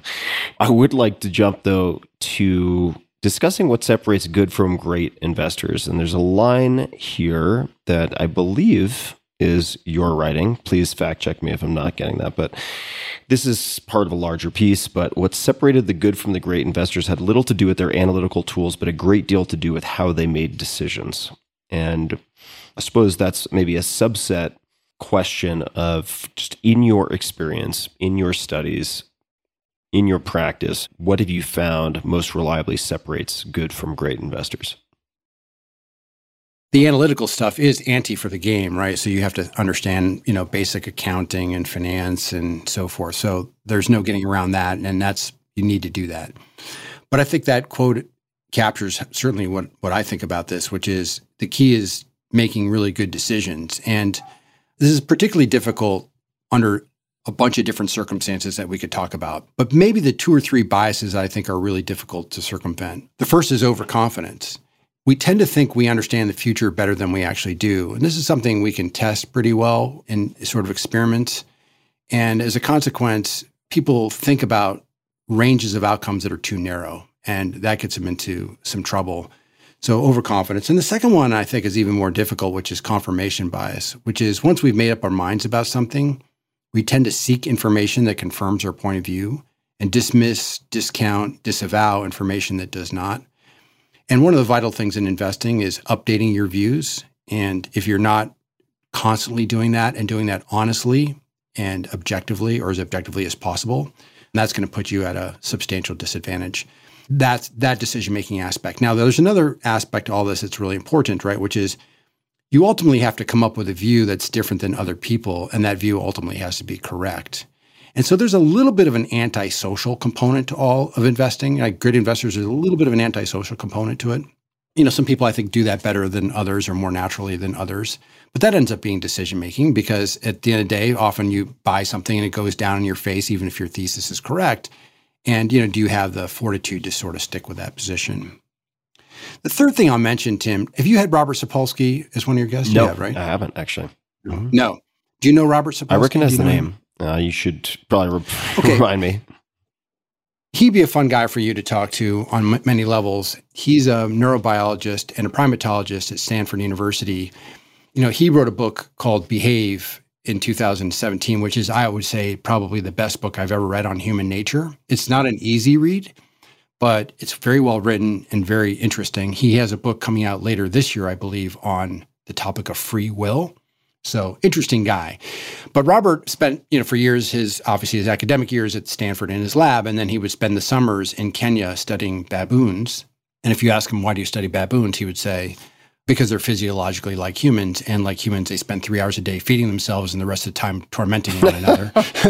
Uh, but what Robert was interested in is the topic of stress, and so he wrote a book called "Why Zebras Don't Get Ulcers" in the mid 1990s, which is a, it's a wonderful title and it's a wonderful book about the idea of stress. So he's like a key guy in understanding stress. And so, of course, in these baboon troops, what he can do is, you know, the questions he's asking is like, hey, who's stressed out here? Is it the alpha male, the beta male, like, you know, the females? Like, who's getting stressed out or the low ranking males? And of course, you can shoot a dart into the flank of a baboon and draw blood and measure cortisol. So they're actually, they can understand exactly what's going on, at least this rough proxy for stress. This is all a big windup to sort of talk about how, you know, something is important for investors and in particular time horizon. So Sapolsky sort of asked this question, like, what stresses out an animal, right? You're a zebra hanging out in the savannah, right? Pursuant to his title. What stresses you out? And the answer is a lion decides you're the target for lunch. Bad news, right? Your stress response is going to kick in. You're going to pump blood, you're going to pump adrenaline, and you're going to run really fast. What's also important is you're turning off all your long term oriented systems, right? You're turning off growth, immune, digestion, reproductive systems. These are caloric luxuries for another moment. If you elude the lion, you go back to your group and you reverse all those processes. You go back to homeostasis, right? Now the question is, what stresses a human being? And we have a clear, we have episodic physical stressors, and you've put yourself through more than your uh, share of physical stressors in your different antics. But for the most part, our stressors are psychological. You know, it's the big deadline at work, it's a relationship concern, it's something about money or whatever it is. And the point that he makes is those psychological stressors trigger the same physiological response. And your brain is not always so good at distinguishing between a physical threat and a psychological threat. And if you're constantly psychologically threat, your body turns the stress system on, stress response on, and never turns it off. So if I said, you know, what are the symptoms of stressed people? You come up with a very familiar list of they're sick all the time, they have problems with their gut, they have reproductive problems, in extreme cases they don't grow properly, and so forth. So here's the punchline. This is why I think this is so interesting. When you turn on your stress response, you tend to shorten your time horizon. So you're the zebra running away from the lion. You're not thinking about what am I going to be doing in two weeks, right? You're thinking like, how am I going to survive 20 seconds? Likewise, if you're a human in your stress, you pull on your time horizon. And that's a really interesting issue for an investor because it can be the case that as markets, for example, are tumbling, and one could argue that your opportunity set is becoming more attractive because you're getting the same asset at a lower price. Everything inside you're going to say, man, I need to survive now. I don't need to worry about what's going to happen in two or three years. And I actually lived through this. I mean, one of the big drawdowns of 08 and 09 in the financial crisis, we had certain, you know, some of our investors were recommending stocks to the portfolio manager, and the portfolio manager would say, like, hey, this seems like a great idea over three years, but if I put this in my portfolio and it goes down the next three months, I'm going to be out of job, Yeah, right? I'm going to be gone. So this is another aspect of it is this equanimity, right? This ability to sort of keep your eyes on the horizon, even when you're feeling the short-term stress, because we all do. And that leads obviously, you know, what should you be doing to do all the natural de-stressors and so forth? And there's obviously a list of things we could talk about there. But to me, those are some of those qualities. And I guess the other thing I just say overall, I already mentioned it, Tim, but I'll just emphasize it again, is that almost all the great investors I know are just incredibly intellectually curious and they want to understand how things work. They're willing to listen and read and learn. None of them think they figured it out, right? None of them think that the game has been mastered. They're constantly trying to improve their ability, their craft, and so forth. And that's why they're so much fun to be around, right? For the most part, because they're they're typically very interesting people because they read a lot and think about how various ideas that are swirling around there might apply to what's going on in the world today. I'd love to chat a bit about some of the content of your book, Think Twice, which For people who haven't read it, I recommend, and also has a great cover quote from Billy Beane, the general manager of the Oakland A's, who was, or then general manager, who was profiled and highlighted in Moneyball. So, uh, one hell of a quote. So, congratulations for the cover quote as well. My question relates to a component of the basic book description. So I'll just read this. In Think Twice, Michael Mauboussin shows you how to recognize and avoid common mental missteps, including one, misunderstanding cause and effect linkages, two, aggregating micro level behavior to predict macro level behavior, three, this is the one I want to talk about, not considering enough alternate possibilities in making a decision, and four, relying too much on experts. Not considering enough alternative possibilities in making a decision. Could you perhaps give some examples or just recommendations for how people can expand the number of alternative possibilities they can generate or consider in making decisions? You know, by the way, think twice. Just the premise of that is that when you're faced with certain types of situations, those that you described, your mind naturally wants to think about it one way when there is a better way to think about it. It's often a better way to think about it. So this is an encouraging to say from time to time, slow down, think twice, right? So that's where that idea came from. And you put your finger on something so important, right? Which is again thinking about a wide range of alternate possibilities and wider than people typically think. Okay, so what are the techniques to allow people to do that? I'll mention maybe three of them and I'll try to do this fairly quickly. The first is what we've already talked about, which is base rates right? So let's just pick something specific. You know, you're trying to figure out the growth rate of a company or something, something mundane like that. You might say, well, if the world is consensus is going to grow 5%, and if they kill it, they're going to grow 8%. If they do really badly, they'll grow 2%, right? So you have this sort of fairly narrow band. Then you might say to yourself, well, okay, let me look at other companies that were sort of in the same situation, same size, roughly the same industries, and look what their actual growth rates were and see if that's different. And quite commonly, they're going to have much bigger range of outcomes. And that's going to open up your mind to say, okay, perhaps I should be thinking about something more expansive than what I'm doing now. The second idea is a concept called a pre-mortem. Have you talked about this on the you show before? I think I discussed pre-mortems. Well, pre-mortems and their opposite. I think I discussed this with Roelof Botha of Sequoia. And there are a few other folks, but I think this is worth revisiting. Yeah, and I'll be quick about it. So we all know about postmortems, right? So postmortem, the patient has died, and we sit around and we say, given the information we had at the time, could we or should we have done something differently to lead to a better outcome, right? So we learn from our mistakes if there are mistakes that were made, and we're all familiar with forecasting. So we're staying in the present, peering out to the future.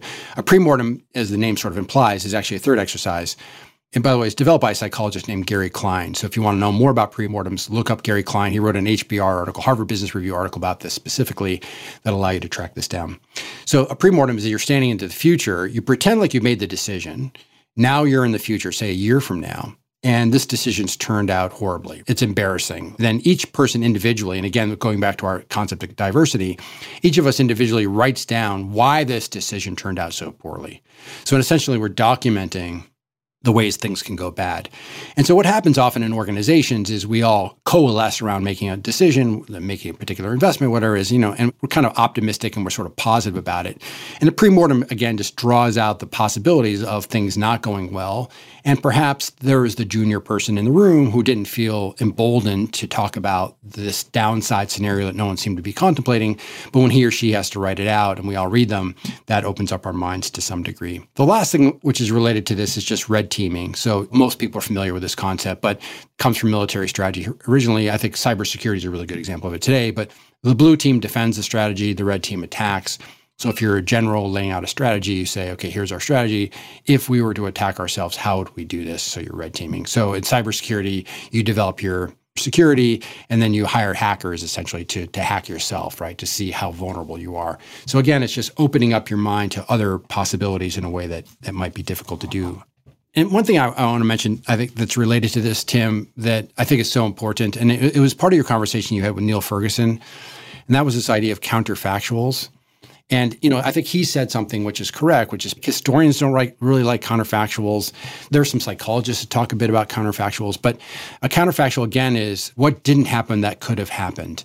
And I think it's just a really important thing that once we all understand that the future is pulsing with possibilities, and we we even if we do lay out these ranges of possibilities, we know that there are different paths the world can take.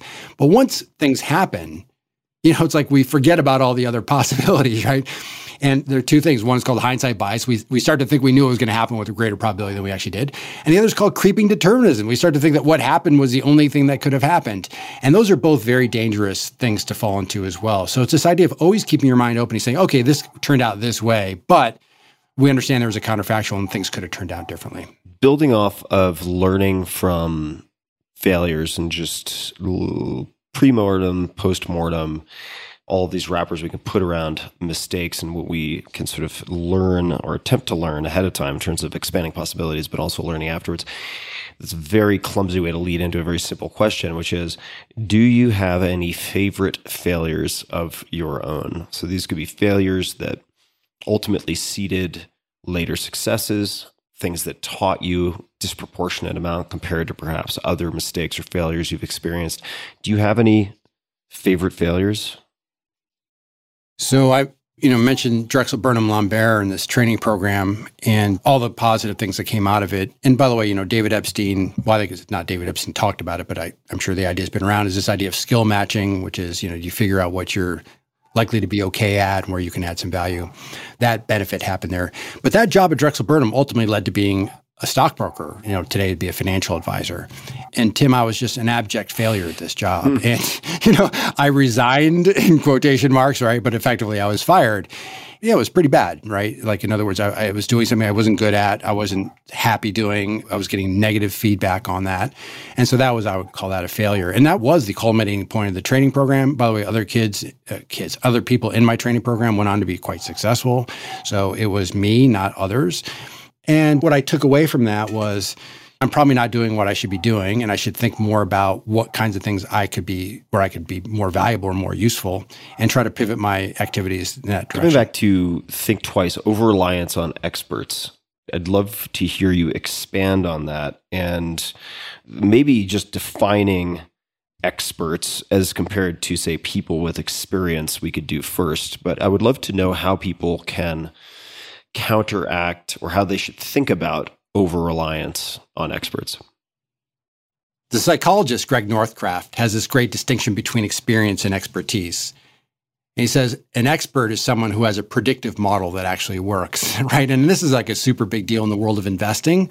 So there are a lot of people who have been around for a long time. They sort of gotten through maybe a couple good breaks along the way, and they're experienced, but they don't necessarily have predictive models that work. Whereas a really a true expert has a predictive model that works. I'm increasingly skeptical about experts and I think the pressure on experts is coming from two different directions. The first is algorithms. And you know, this goes back to some famous work by Paul Meehl from the 1950s on clinical psychologists, but just demonstrating that it's almost always the case that algorithms, so basically rules that we write down, outperform many experts in many different fields. By the way, it's actually even more interesting than that because sometimes you can go to somebody and say, Tell me how you do this. Tell me how you think about what you're doing. And you can actually write out a bunch of rules and they're telling you the rules, right? And then if you actually compare the person with the model that the person created, the model does better than the person themselves, right? So it's not the, the slippage is not the way they're thinking about the world. The slippages are not executing, right? And this is the a lot of the work on the checklists and so on and so forth. But anyway, so that's the first thing is there can be algorithms. And I think what we're seeing in our world is more and more of these. Now they're they're downsized algorithms, but more and more of these algorithms. And then the other one, Tim, is what we've already talked about, which is in the complex domains. I think in many instances there's a lot of evidence that crowds, the wisdom of crowds, is better than in, than experts in quotes. And this goes back to we we talked about Phil Tetlock and the work on super forecasting a few moments ago. You know, Phil Tetlock's the first book I read of his was in the mid I think 2006 or 2007 called Expert Political Judgment. And there he actually took about 400 experts, asked them to make very specific, and by the way, these are master's, PhD level people, right, at the top of their field, and asked them to make very specific predictions in economic, political, and social domains, and then kept track and found that they were, you know, not much better than chance in making their predictions. And by the way, they're like you and me. When they get something wrong, they have a litany of excuses, right? Like, oh, you know, uh, you, you just wait, or you know, oh, had this happened, I would have been right about this. One of my favorites is somebody said like. My prediction was so important, it changed the course of world events. I was like, okay, so that's an interesting one. That's also interesting. So I, I think that the wisdom of crowds can outperform. And so I think that's leading to this idea called the expert squeeze. But in certain domains, again, you should listen to experts. One of the ways that you can figure this out is to say, like, okay, if I appeal to a bunch of different experts, are they going to basically give me the same answer, right? And so tomorrow you want to say, hey, how's the weather going to be tomorrow? You can turn on various TV channels, probably a couple internet sources, and you're going to get roughly the same thing, right? So those experts are going to converge on the same solution. By contrast, if you say, again, geopolitical stuff or, you know, what will the price of oil be and whatever, you can get some very well qualified and credentialed experts with different views. They're going to say things that can be potentially wildly different. And so, you know, one example, for instance, where this is a really big deal today is stuff like climate change. So even if you and I agree on the inputs and we're both experts, you know, we may both build models that are on some level credible but they may generate very different outcomes. And so, what do you do with that? So, that's an area where you just, we're our experts. Where do you have to put the question So I suppose a lot of folks rely on experts in many, many different domains. And on the, let's just say, if they're trying to look at some way of analytically chewing on all the data from experts to make a decision or from one or two select experts. On the opposite end of the spectrum, there's this term that gets used by many people, I think, very haphazardly, which is intuition. However, one of the questions that I suppose broad questions I had that I wanted to explore with you was how you think about intuition question mark end of question. And broadly here's one from josh which is how can an awareness of cognitive biases be internalized into intuition and then he added to that and somatically accessed but we can potentially hit pause on that you and i both know josh uh, but how do you think about intuition Yeah. It's an absolutely fascinating topic. And here again, by the way, I'll mention Gary Klein, the pre-mortem guy, has been, you know, pretty strong advocate for something called naturalistic decision making, which relies a lot on intuition. Danny Kahneman, who won the Nobel Prize in economics as a psychologist, has been one who's pointed out the heuristics and biases and things like prospect theory and so forth. So they, they were sort of on opposite ends of this. And interestingly, they did an adversarial collaboration in 2009. They published a paper called A Failure to Disagree. So that's interesting, Kahneman and, and Klein. So, Tim, I would take one step back and say, using some language from psychology, this is brilliant branding, by the way. There are two systems of the mind, system one and system two. it's just like inside outside view. It's like those guys need marketing. They need a marketing department over those psychology departments. So, system one, as you know, people have talked a lot about this. It's your experiential system. So, it's fast, it's automatic, it's difficult to train, but it basically runs your life for the most part. System two is slow, it's purposeful, it's deliberate, it's costly, right? You have to recruit it often. It, it's lazy, it doesn't really want to do much work. And I would say that intuition is a situation where you've trained your system one in a particular domain to be very effective. For that to work, I would argue that you need to have a system. So, this is the system level that is fairly linear and stable. So, linear in that sense, I mean really that cause and effect are pretty clear, and stable means the basic rules of the game don't change all that much. So, if you have those conditions, and by the way, even driving your car, you've got some intuitions about how that works, you can get around, that's fine. If I put you in a stressful driving situation, of course, like bad weather or certain speeds, whatever, you're, you're what you know to do is going to uh, not be sufficient to get the job done. So, um, I had this interesting conversation with Josh about this specifically. By the way, The Art of Learning is fabulous. I'm a huge fan. And by the way, just in awe of his accomplishments, all his accomplishments, but certainly when you think about two domains, chess and martial arts, for instance. And he was, you know, working with different investors and he he would say to him, he, told me, he's like, I, I would tell him, like, rely on your intuition. And I was like, dude, I don't know if that's good advice, right? And the reason is, I'm like, for you, Josh, you happen to excel and become world class in two domains that were linear and stable. Chess is a perfect example. It's almost like the canonical example where, you know, experts exist, they're grandmasters, they chunk. I mean, all that kind of stuff you know, they're just operating at a different level than certainly I am. And then you go to the martial arts, and I just remember reading in the Art of Learning, he's got this interesting section toward the end where I think he was in some sort of like world championships for Tai Chi, and it was in Taiwan, and and so he goes there, and I don't know enough about how all this works, but I, I, hope I get this roughly right. Is apparently they decided to change the rules to change the like a starting position for engagement and the size of the ring, which seemed like a really big deal. So he's been training using these other things, and all of a sudden, essentially, my my system didn't be, became unstable, right? Likewise, by the way, if you said chess, you know, we're going to make the board now 10 by 10 and the pieces move differently, right? All the expertise of the grandmasters would go out the window. So I think that intuition tends to be way because we all feel it. By the way, we all have that sensation of an automatic answer that comes to us, but I think it tends to be way overweighted. And you know, the other thing we have another problem with intuition is a big sampling bias problem, right? Which is like people say like, "How'd you come up with this idea?" And like, "Ah, oh, it just came to me in a flash, like intuitively, right?" And we forget about all the dumb ideas that came to people they don't talk about, right? So there's a sampling problem as well. So that that to me would be the thing on intuition that I think is really important. So it's not that it doesn't exist; it absolutely does. It can be through this training. Now, this goes back. I mean, Josh's question is a little bit another level, right? Which is how do you eradicate bias from this? And I do think that's almost part and parcel of the system, right? Because if you're learning in one of these stable and linear systems, your failures become it's much more it's easier to point out your failures i think or, or your mistakes or your errors than it is perhaps in other systems. So i, th- I think they kind of get weeded out to some degree.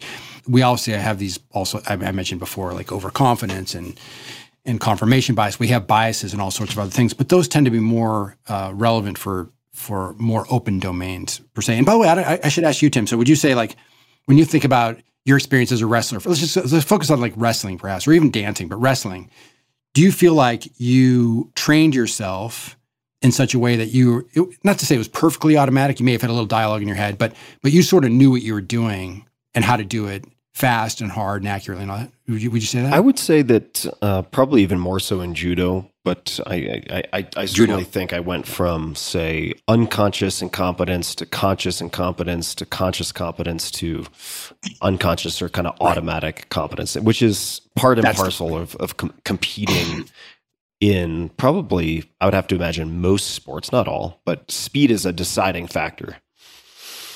So I do feel like I got there. Yeah, no, I, think that's and that's a good example where, and again, like I don't know exactly how the rules are in judo, but again, if I change the rules somehow, or even in all you know any sports you watch, popular sports like you know basketball or ice hockey or football, whatever. Is if you change the rules, it does change. You know, it takes people time to adapt and and, and in quotes retrain in order to internalize. And like you said, you go from that awkward phase of like I'm thinking about what I'm doing to sort of being mm-hmm. automatic. And I, I it should provide maybe a little bit more context to you for why I'm asking about intuition. Certainly, I'm asking because I wanted to build off of what Josh had had put forth. And I know he thinks very deeply about different systems of thinking and is is truly a spectacular competitor and is almost just beyond comparison for me in his ability to systematically deconstruct and become world class in different domains. I mean, he's doing it with foil boarding right now, and to watch his progress over the last few years has just been astonishing, quite frankly. I've also started to ask other podcast guests and friends in different domains about intuition, not because I'm looking to justify it in any kind of new age way or overweight it, but I'm curious how, perhaps put a different way, they utilize different systems of thinking in their own lives. And so, had, for instance, John Vervaeke, who's a professor of a few different things, cognitive science among them, at the University of Toronto. And he talked about intuition as implicit learning, so pattern recognition, and how that can be well shaped or poorly shaped. I'm using my words and not his. I am, this isn't a question, I suppose, more a confession of context, which is just to say I am increasingly interested, though, in very fast decision making, understanding that there is a sampling bias, right? It's very easy to, to remember the handful of times where you come up with something brilliant very quickly and subconsciously or consciously dismiss all the stupid things that you came up with. But nonetheless, an area of interest, I guess partially because I've just focused so much on the analytical side and the more laborious forms of arriving at answers that that's something I'm deeply interested in. But I do think, I mean, even your point on implicit, I don't know what your exact phrase was, but implicit it certainly would fit what I would believe about this, which is, again, often experts, if you ask them how they're conceptualizing things, I'm not sure they're completely aware of how they're doing it, right? Even things like chunking, you know, chunking was something that was observed by psychologists looking at chess players. I don't, I don't know, the players themselves were saying, this is how I'm doing it. So it's super interesting. Yeah, no, I think it's super interesting how the mind works. And, and experts they definitely work in a different way than the rest of us. But I, will just say, like in the world of investing, you know, investors often talk about this idea of pattern recognition. And again, pattern recognition, if your system has certain characteristics, I think works great. The question again is in investing is how do I parse what I think would be lend itself to where pattern recognition will be effective versus where it's unlikely to be effective? And that's that's the interesting question. That's the line I'm interested in in understanding. I'm similarly interested. Well, let me bring up maybe just one or two final questions, and we can certainly go anywhere else that you might like to go. But this one is less conceptual, more personal. So, this is something that came to mind for me, but also came up with some of your students in your tribute video. And that is time management. So, you have jobs, you write books, you read a lot of books, you have five kids. the list goes on and on. And I would love to hear any advice or tenets or rules you have for time management. Maybe that's the wrong term to use. Life management, perhaps.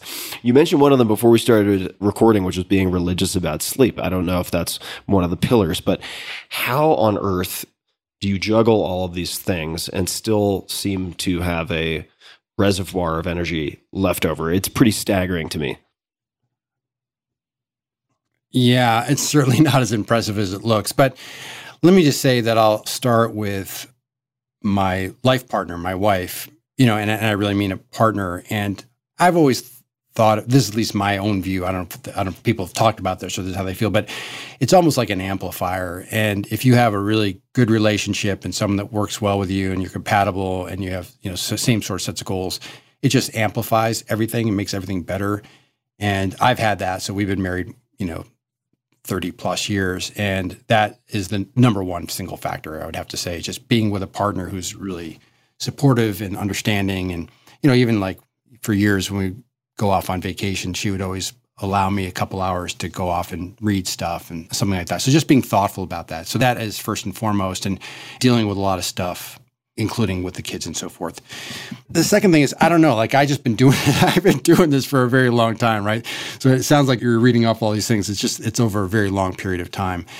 I will just say that I enjoy a lot of this stuff. So I really enjoy learning things. I enjoy reading things. I, enjoy trying to understand things at first principles. I enjoy trying to track ideas down to their genesis to understand where they came from and how they got to where they are today.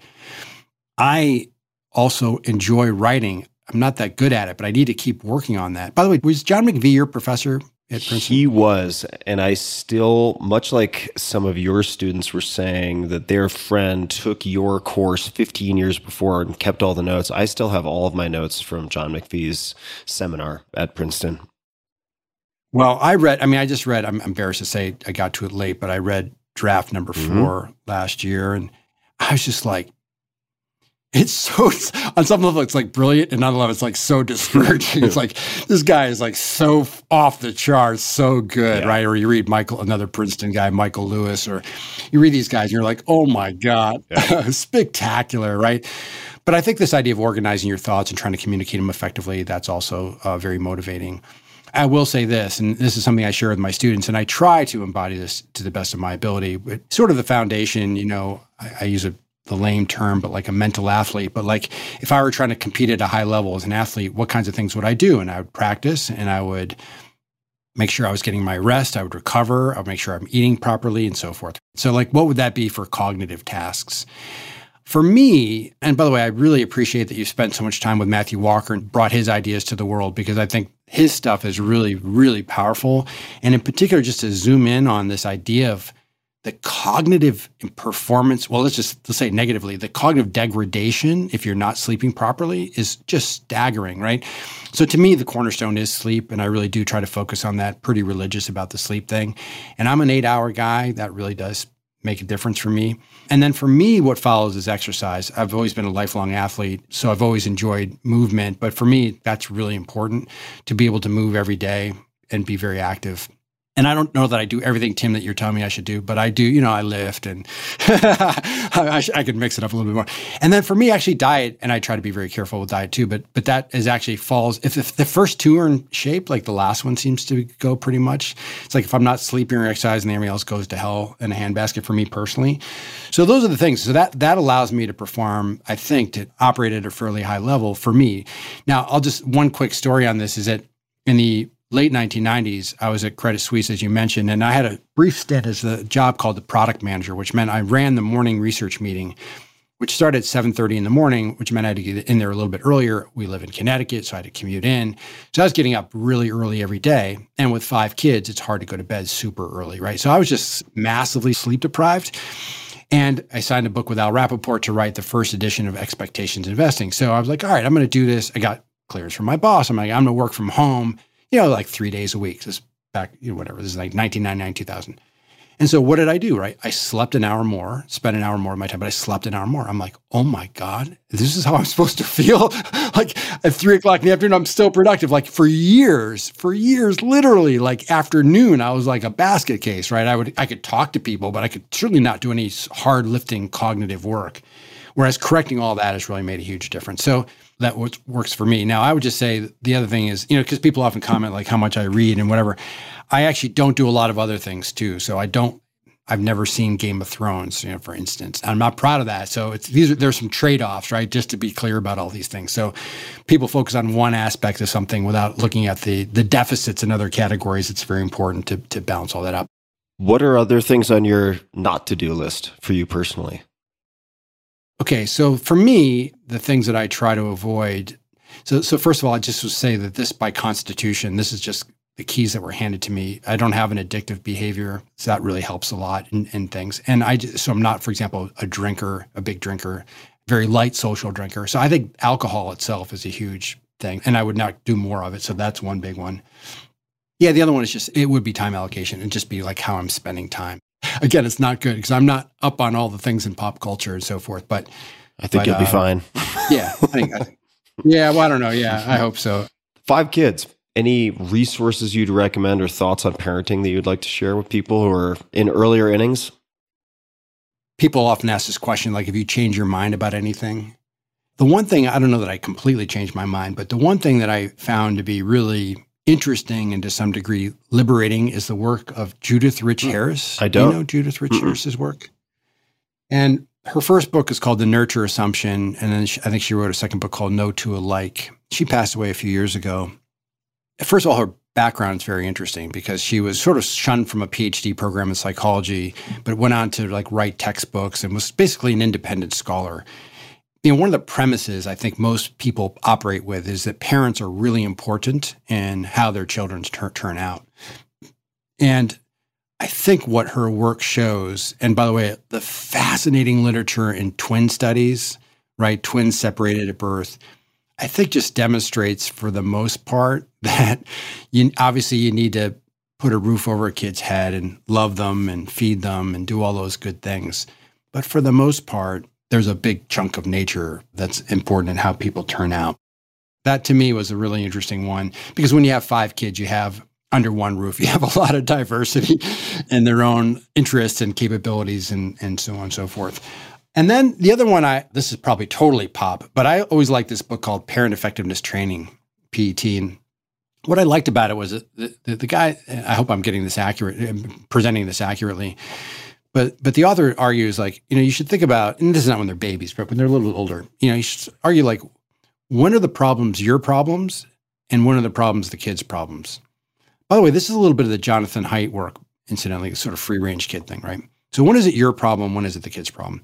If it's your problem, then you say to the kid, listen, I need you to help me to get this thing solved. So that you're asking for the help from the kid, but it's your problem. If it's the kid's problem, the natural inclination of parents is to solve the problem because you know how to do it rather than let the kids solve the problem for themselves. And you might say something like, This is your problem. I need you to solve it. I'm here to help you if you'd like help. But you can do it with this kid with five years old, right? I'm here to help you if you need help, but I want you to figure this out on your own. So, this idea of, again, taking the initiative, thinking about alternatives for yourself as a little kid, even. I just always like that distinction. That's another, and there's a lot of other stuff in the book, but that that to me is one idea I've always thought about: is is this my problem or is this the kid's problem? If it's the kid's problem, let me make sure that I let him or her solve the problem, me to help if they need it, but only playing that secondary role. Well, thank you for answering that. As much as you dislike talking about yourself, I may force you to do it one or two more times.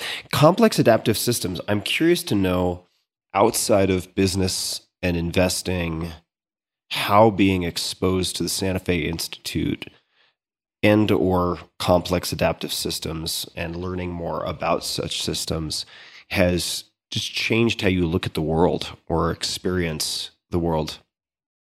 Unbelievable. Totally changes your point of view on everything, I think. It makes you much more circumspect, right? You know, I think you recently were talking to Jonathan Haidt, and I think he kept talking about this basic concept of when you're messing with a complex system. I think the big point, and, and there's a chapter about this in Think Twice, I think we use the example of Yellowstone National Park, is that it's very difficult to manage a complex adaptive system, right? So, in other words, the perturbations, the outcomes are not corresponding always, always with the size of the perturbation, which is really hard for people. So, classic examples ecosystems, economies, all the climate issues. These are all complex adaptive systems, and they're just very difficult to think through and manage and even to model to some degree. So, yeah, I think once you have that framework in your mind, and by the way, for me, just professionally, this is, I think, the best way to think about markets specifically and why, again, markets are hard to beat, which they are, but why they periodically go haywire, which they do. I think it's just a lens through which to see a lot of different things in life in a way that's, I think, more representative. Now, I think the downside is that the recognition, I think it makes you feel like you have less control, which is, I think, fundamentally correct. But I think that's in some ways liberating. And so as you look at these systems and you try to improve the world, and people always talk about you know unintended consequences. But if I make if I have an intervention or I try to engineer an intervention, what is the unintended consequence? Can I think about those things? And understanding if you're messing with a complex adaptive system that's a nonlinear system, it's just gonna it's gonna happen. And so you find that freeing because you're not grasping too tightly to the misfounded belief that you can control these things. Precisely. Yeah, precisely, precisely. It's interesting if you're trying to understand a system, is it useful to be able to describe it in terms that seem to be reflective of what's going on? And I think that's probably right. So I think this is just a better description of a lot of systems that we deal with and we don't necessarily describe things properly. So I think this I think this helps in that regard too. I'm ready to dig in after being waterboarded with all the, the value of studying complex adaptive systems from Dr. Bill Gurley and and yourself. I'm, exactly. I'm sold. Uh, so I need to. Sounds like well, I don't know. Would if I wanted to read about complex adaptive systems, is let's see. I'm trying to find the title of the book, Complexity, that came up earlier. Is that the place to start, or are there other books you would suggest starting with? There's a book by Melanie Mitchell who is now uh, resident faculty at the Santa Fe Institute, called Complexity, a guided mm. tour. And it's, it's more than just the narrow concept of complex adaptive systems, but there's tons of stuff in there that's absolutely fascinating. And I would just say, like every thinking person, certainly scientifically literate person, if you can grasp the ideas in Melanie Mitchell's book Complexity, that would be a great start. There are a lot of resources on the website at the Santa Fe Institute. So that is santafe.edu. So I would check that out as well. But if you really just go to a bookstore or go to Amazon and type in complexity or complex adaptive systems, a bunch of stuff will show up. Melanie, by the way, one of her one of the people she worked with was John Holland. And John Holland, he may have coined the term complex adaptive system, but John Holland is also like another, he, he's also passed away, but a, a titan in this whole area as well. So I wanted to Perhaps wrap with the question of the metaphorical billboard, and I'll put this in context. And if this is a dead end, I'll take the blame for it. And the question is, is, I suppose, pretty simple. It's simple to ask, which is if you had a billboard on which you could put anything, metaphorically speaking, to get a message, a quote, a question, an image, anything out to billions of people, ideally non commercial, what might you put on that billboard? Does anything come to mind? One thing that comes to mind is there's a quote from Phil Tetlock's book, Phil and Dan Gardner, Super Forecasting. There's just a quote which I love, and I find myself repeating it often. And it says, Beliefs are hypotheses to be tested, not treasures to be protected. Oh, I love that. That's great. Beliefs are hypotheses to be tested, not treasures to be protected. Now, we all have treasured beliefs, right, to some degree, but to the degree to which we can really, like you said, sort of have a light touch on our beliefs, a light hold on our beliefs, I think that's a great way to try to go through the world. So I love that. And I think that would be great for people. Can I mention Of another course. one? Again, this might this is too wordy, but there's a, there's a really interesting book called The Psychology of Intelligence Analysis. Do you know that? You probably I do know that book by Richards Heuer. It's called The Psychology of Intelligence Analysis, and the author is Richards Heuer. And there's actually a PDF of it which you can get through the CIA website. So if you just Google, you know, Heuer H E U E R, the Psychology of Intelligence Analysis, and then CIA, it'll it'll pop up somewhere. And I'm going to paraphrase this. It's toward the beginning of the book, but I always love this too. And it goes along these lines. He says, Analysts who know the most about a situation have the most to unlearn when the world changes. It's kind of a related theme, right? Which is Phil Tetlock talked a lot about this in Expert Political Judgment. You know, you're an expert on the Cold War, and you've been studying, you know, U.S. Soviet relations for a long time. And all of a sudden, the Berlin Wall comes down, and there's a whole new reality. What are you going to do? right? You have to unlearn all the stuff that you know and start anew. And that's just really difficult for people to do. So, one of my takeaways in that latter, why I think that one's interesting, is that's why the beginner's mind is so important. And as I always like to say in organizations, what's bad about young people is they don't know anything. And what's good about young people is they don't know anything, right? So, this idea can we have people around us? Can we surround ourselves with people who are willing to ask the naive question, who are willing to have fresh eyes, who are willing to not carry around baggage, perhaps? And that baggage may have been very helpful for us at some juncture, but to not have that baggage. And so, that to me would be another, you know, this idea of trying to avoid this situation where you fail to unlearn based on your past. What a great place to begin to wind to a close. So, Michael, people can find you on Twitter at MJ Mauboussin. That's M A U B O U S S I N. Your website, michaelmauboussin.com. Where should people start with respect to your books? If they are a layperson not focused on investing but would like to become better thinkers, where would you suggest they start? And then for professional investors who are new to your work or people who would like to become better investors, where should they start? for decision making, so the more fun ones would be Think Twice and the Success Equation, which is about specifically the topic of luck and skill. So there is investing stuff in there, but there's a lot of sports stuff and business stuff. Now, what's interesting, I'll tell you, these are all these little backstories. So I wrote Think Twice, and I had a chapter about luck. There's a chapter about luck and skill toward the end, but I had it as chapter two. And my editor goes, Oh, you know, I don't know. Like, this seems like a little bit boring. Like, no one's going to really care about this. Like, you could keep it, but like, put it at the end. You know, nobody reads a whole book. Okay. So, so I put it at the end. And then I sent out the book, and a, and a bunch of friends contacted me, people I like. And of course, they're going to say nice things. But there's a bunch of people, like a bunch of people said to me, like, you know, that was fine. It was all good. But boy, that luck and skill stuff, I wish you talked more about that. So I was like, oh man, I knew that was good, right? Because the Big Brown story, we did lead the book with the Big Brown story. And so that got me thinking more about what can we do with with that luck and skill topic. Now, Nassim Taleb wrote a book called A Fool by Randomness in 2001. And I have to say, you know, Michael Lewis's book, Moneyball, I was a lacrosse player. I played lacrosse in college. So, like, I was never like a big baseball guy, but I read that book. In the hands of Michael Lewis, that topic was absolutely fascinating and got me very excited about thinking more about sports analytics. So, I delved into that community a little bit. And, you know, there's a ton because it's obviously a very, there's a lot of data and, and more constrained systems. There's a lot those guys can talk about with luck and skill. So, that ended up being the, the success equation, which is a book about luck and skill. So, if you're broader decision making, think twice. If you're interested in luck and skill, particularly as a topic, the success equation. I mentioned already more than you know, which are the greatest hits of the Consilient Observer. That one is going to be, it's a little bit all over. It was the most commercially successful of my books, but it's a little bit like all over the place. So if you like just picking up a book and reading a random chapter without a lot of structure, because I end up putting it just in sections, but that's the book to read. So these are 1500 word chapters that you're not going to get bogged down by Could you repeat the title one more time? Yeah, more, than, you know. Got it. Yep. Yep. And then the final one is expectations investing. There are two versions of it. By the way, think about this, Tim. This is amazing. The first, we signed the contract for this book in 1999, right? The stock market's roaring, the economy's doing great. The book came out September 9th. No, September 10th, 2001. So the day before a national tragedy, which happened to be in the middle of a three-year bear market in the stock market, so it was like timing is horrible.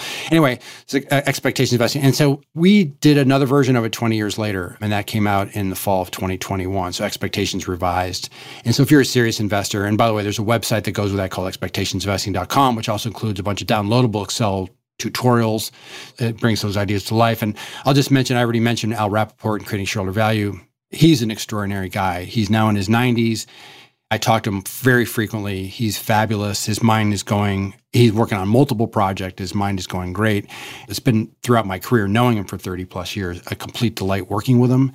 But uh, it's not stopped. It's been so much fun. So I'll just say that was for the series. Yeah, I mean, what a gift to be, and what a turn of fate to be introduced to his work and have it impact you so deeply when you're just getting started, and then to get to the point where you're collaborating. That's just incredible. It's just wonderful. You're absolutely right. And again, as we know, we all have our lucky turns. I met him first in May 1991. And I can remember it. Somebody called me up and they're like, Professor Rappaport's going to be in New York. He has 20 minutes to meet you. like you could bow. And I was like, oh my God. It was like, I'm not worthy kind of scene. And, you know, I hit it off with him. And he uh, invited me to join some executive programs at Kellogg in the early 1990s. So I was a young guy. I was in my 20s. And I think it was, you know, kind of risky for him to do that. And that's where that relationship got going. So yeah, it's been incredible. And by the way, as someone who's tried to teach, I've now I'm on my 31st year at Columbia Business School. As someone who tries to teach, it's extraordinary because if I need how to explain something, all I need to do is call him up and we talk it through. And he he's just such a brilliant teacher. You know, he sort of helps me understand what I'm talking about and get to the right place. Anyway, these are the kinds of relationships that are so valuable yeah, what a beautiful relationship. Michael, this has been a lot of fun. I've taken copious notes. I have a lot to read. And I really appreciate you taking the time. Is there anything that you would like to add? Any closing comments, requests of the audience, complaints that you'd like to lodge formally? Uh, anything at all that comes to mind that you'd like to say? I think we covered a lot of terrain, Tim, and I really appreciate it. First of all, I, I, want to say how much of a fan of, of yours that I am and how much I've learned from your podcast over the years. And there's so many things I admire about what you do, in particular, that I sometimes feel I am trying to contribute in a way to help people think better and, and work better, especially in the domain of investing. But I really appreciate that you're actually a guy doing stuff all the time. So um, I'll just say that as, as a point of admiration. And um, I leave this as sort of the final thing I say say to my students. But this idea that recognizing that if you're in a domain that's largely cognitive, what would you do to try to improve your performance? We talked about sleep and exercise and diet, but I, I just think that these are things people should take really seriously to be really good performers. So that's what I probably would leave with is just to make sure that people, to the best of their ability, we all, you know, you have kids running around, things happen in life. I totally get it. But your ability to do those kinds of things, that's really, that's yeah, awesome. Absolutely. Well, thank you, Michael, for saying that and for being so game to cover so much terrain. And to everybody listening, we'll have links to everything we discussed in the show notes as usual at tim.blog slash podcast. And if you can't spell, Mauboussin, then just type in Michael, and chances are you'll find Michael right away. And until next time, thanks for tuning in. Be just a bit kinder than necessary to other people and to yourself. And remember, if you are doing a lot of work cognitively, you're a cognitive athlete and your brain is not separate from the rest of your body. So you need to mind your P's and Q's when it comes to the basics, the fundamentals, and that includes sleep. So thank you for listening, everyone. And thank you, Michael. And until next time, this is Tim Ferriss signing off. Hey guys, this is Tim again. Just one more thing before you take off, and that is Five Bullet Friday. Would you enjoy getting a short email from me every Friday that provides a little fun before the weekend? Between one and a half and two million people subscribe to my free newsletter, my super short newsletter called Five Bullet Friday. Easy to sign up, easy to cancel.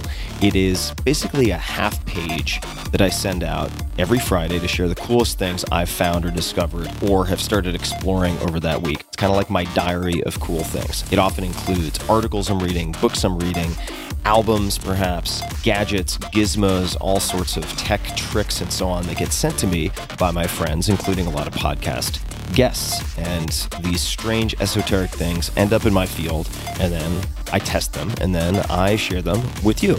So if that sounds fun, again, it's very short, a little tiny bite of goodness before you head off for the weekend, something to think about. If you'd like to try it out, just go to tim.blog slash Friday. Type that into your browser, tim.blog slash Friday. Drop in your email, and you'll get the very next one. Thanks for listening. This episode is brought to you by Shopify. Shopify is one of my favorite companies out there, one of my favorite platforms ever. And let's get into it. Shopify is a platform, as I mentioned, designed for anyone to sell anything, anywhere, giving entrepreneurs the resources once reserved for big business. So, what does that mean? That means in no time flat, you can have a great looking online store that brings your ideas, products, and so on to life, and you can have the tools to manage your day to day business and drive sales. This is all possible without any coding or design experience whatsoever. Shopify instantly lets you accept all major payment methods. Shopify has thousands of integrations and third party apps, from on demand printing to accounting to advanced chatbots, anything you can imagine. They probably have a way to plug and play and make it happen. Shopify is what I wish I had had when I was venturing into e commerce way back in the early 2000s. What they've done is pretty remarkable. I first met the founder, Tobi, in 2008 when I became an advisor, and it's been spectacular. I've loved watching Shopify go from roughly 10 to 15 employees at the time to 7,000 plus today, serving customers in 175 countries with total sales on the platform exceeding $400 billion. They power millions of entrepreneurs from their first sale all the way to full scale. And you would recognize a lot of large companies that also use them who started small. So get started by building and customizing your online store, again, with no coding or design experience required. Access powerful tools to help you find customers, drive sales, and manage your day to day. Gain knowledge and confidence with extensive resources to help you succeed. And I've actually been involved with some of that way back in the day, which was awesome the Build a Business competition and other things. Plus, the 24 7 support, you're never alone. And let's face it, being an entrepreneur can be lonely, but you have support, you have resources, you don't need to feel alone in this case. More than a store, Shopify grows with you, and they never stop innovating, providing more and more tools to make your business better and your life easier. Go to shopify.com slash Tim to sign up for a $1 per month trial period. It is a great deal for a great service, so I encourage you to check it out. Take your business to the next level today and learn more by visiting shopify.com slash Tim. One more time, shopify.com slash Tim, all lowercase. This episode is brought to you by House of Macadamias delicious and nutritious nuts. Holy hell, folks, I tell you, these things are delicious. I've been gobbling them all day. Anyway, I love macadamia nuts and have been enjoying them often since keto expert Dr. Dominic D'Agostino recommended them way back on the podcast in 2015. They taste great, and they have more healthy monounsaturated fat than both olive oil and avocados, 27% fewer grams of carbs than almonds, and more than 50% fewer grams of carbs than cashews.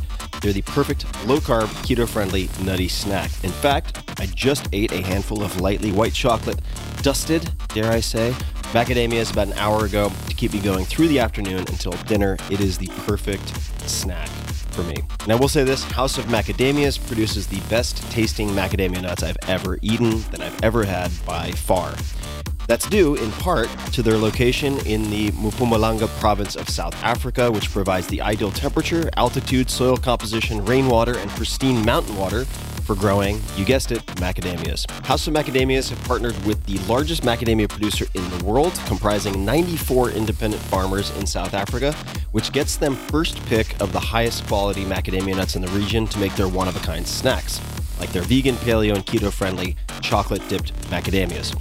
They really took their time to get all of this right, and they've done more than two years of flavor testing, and you can taste that in each packet you consume. And I've had two of those today.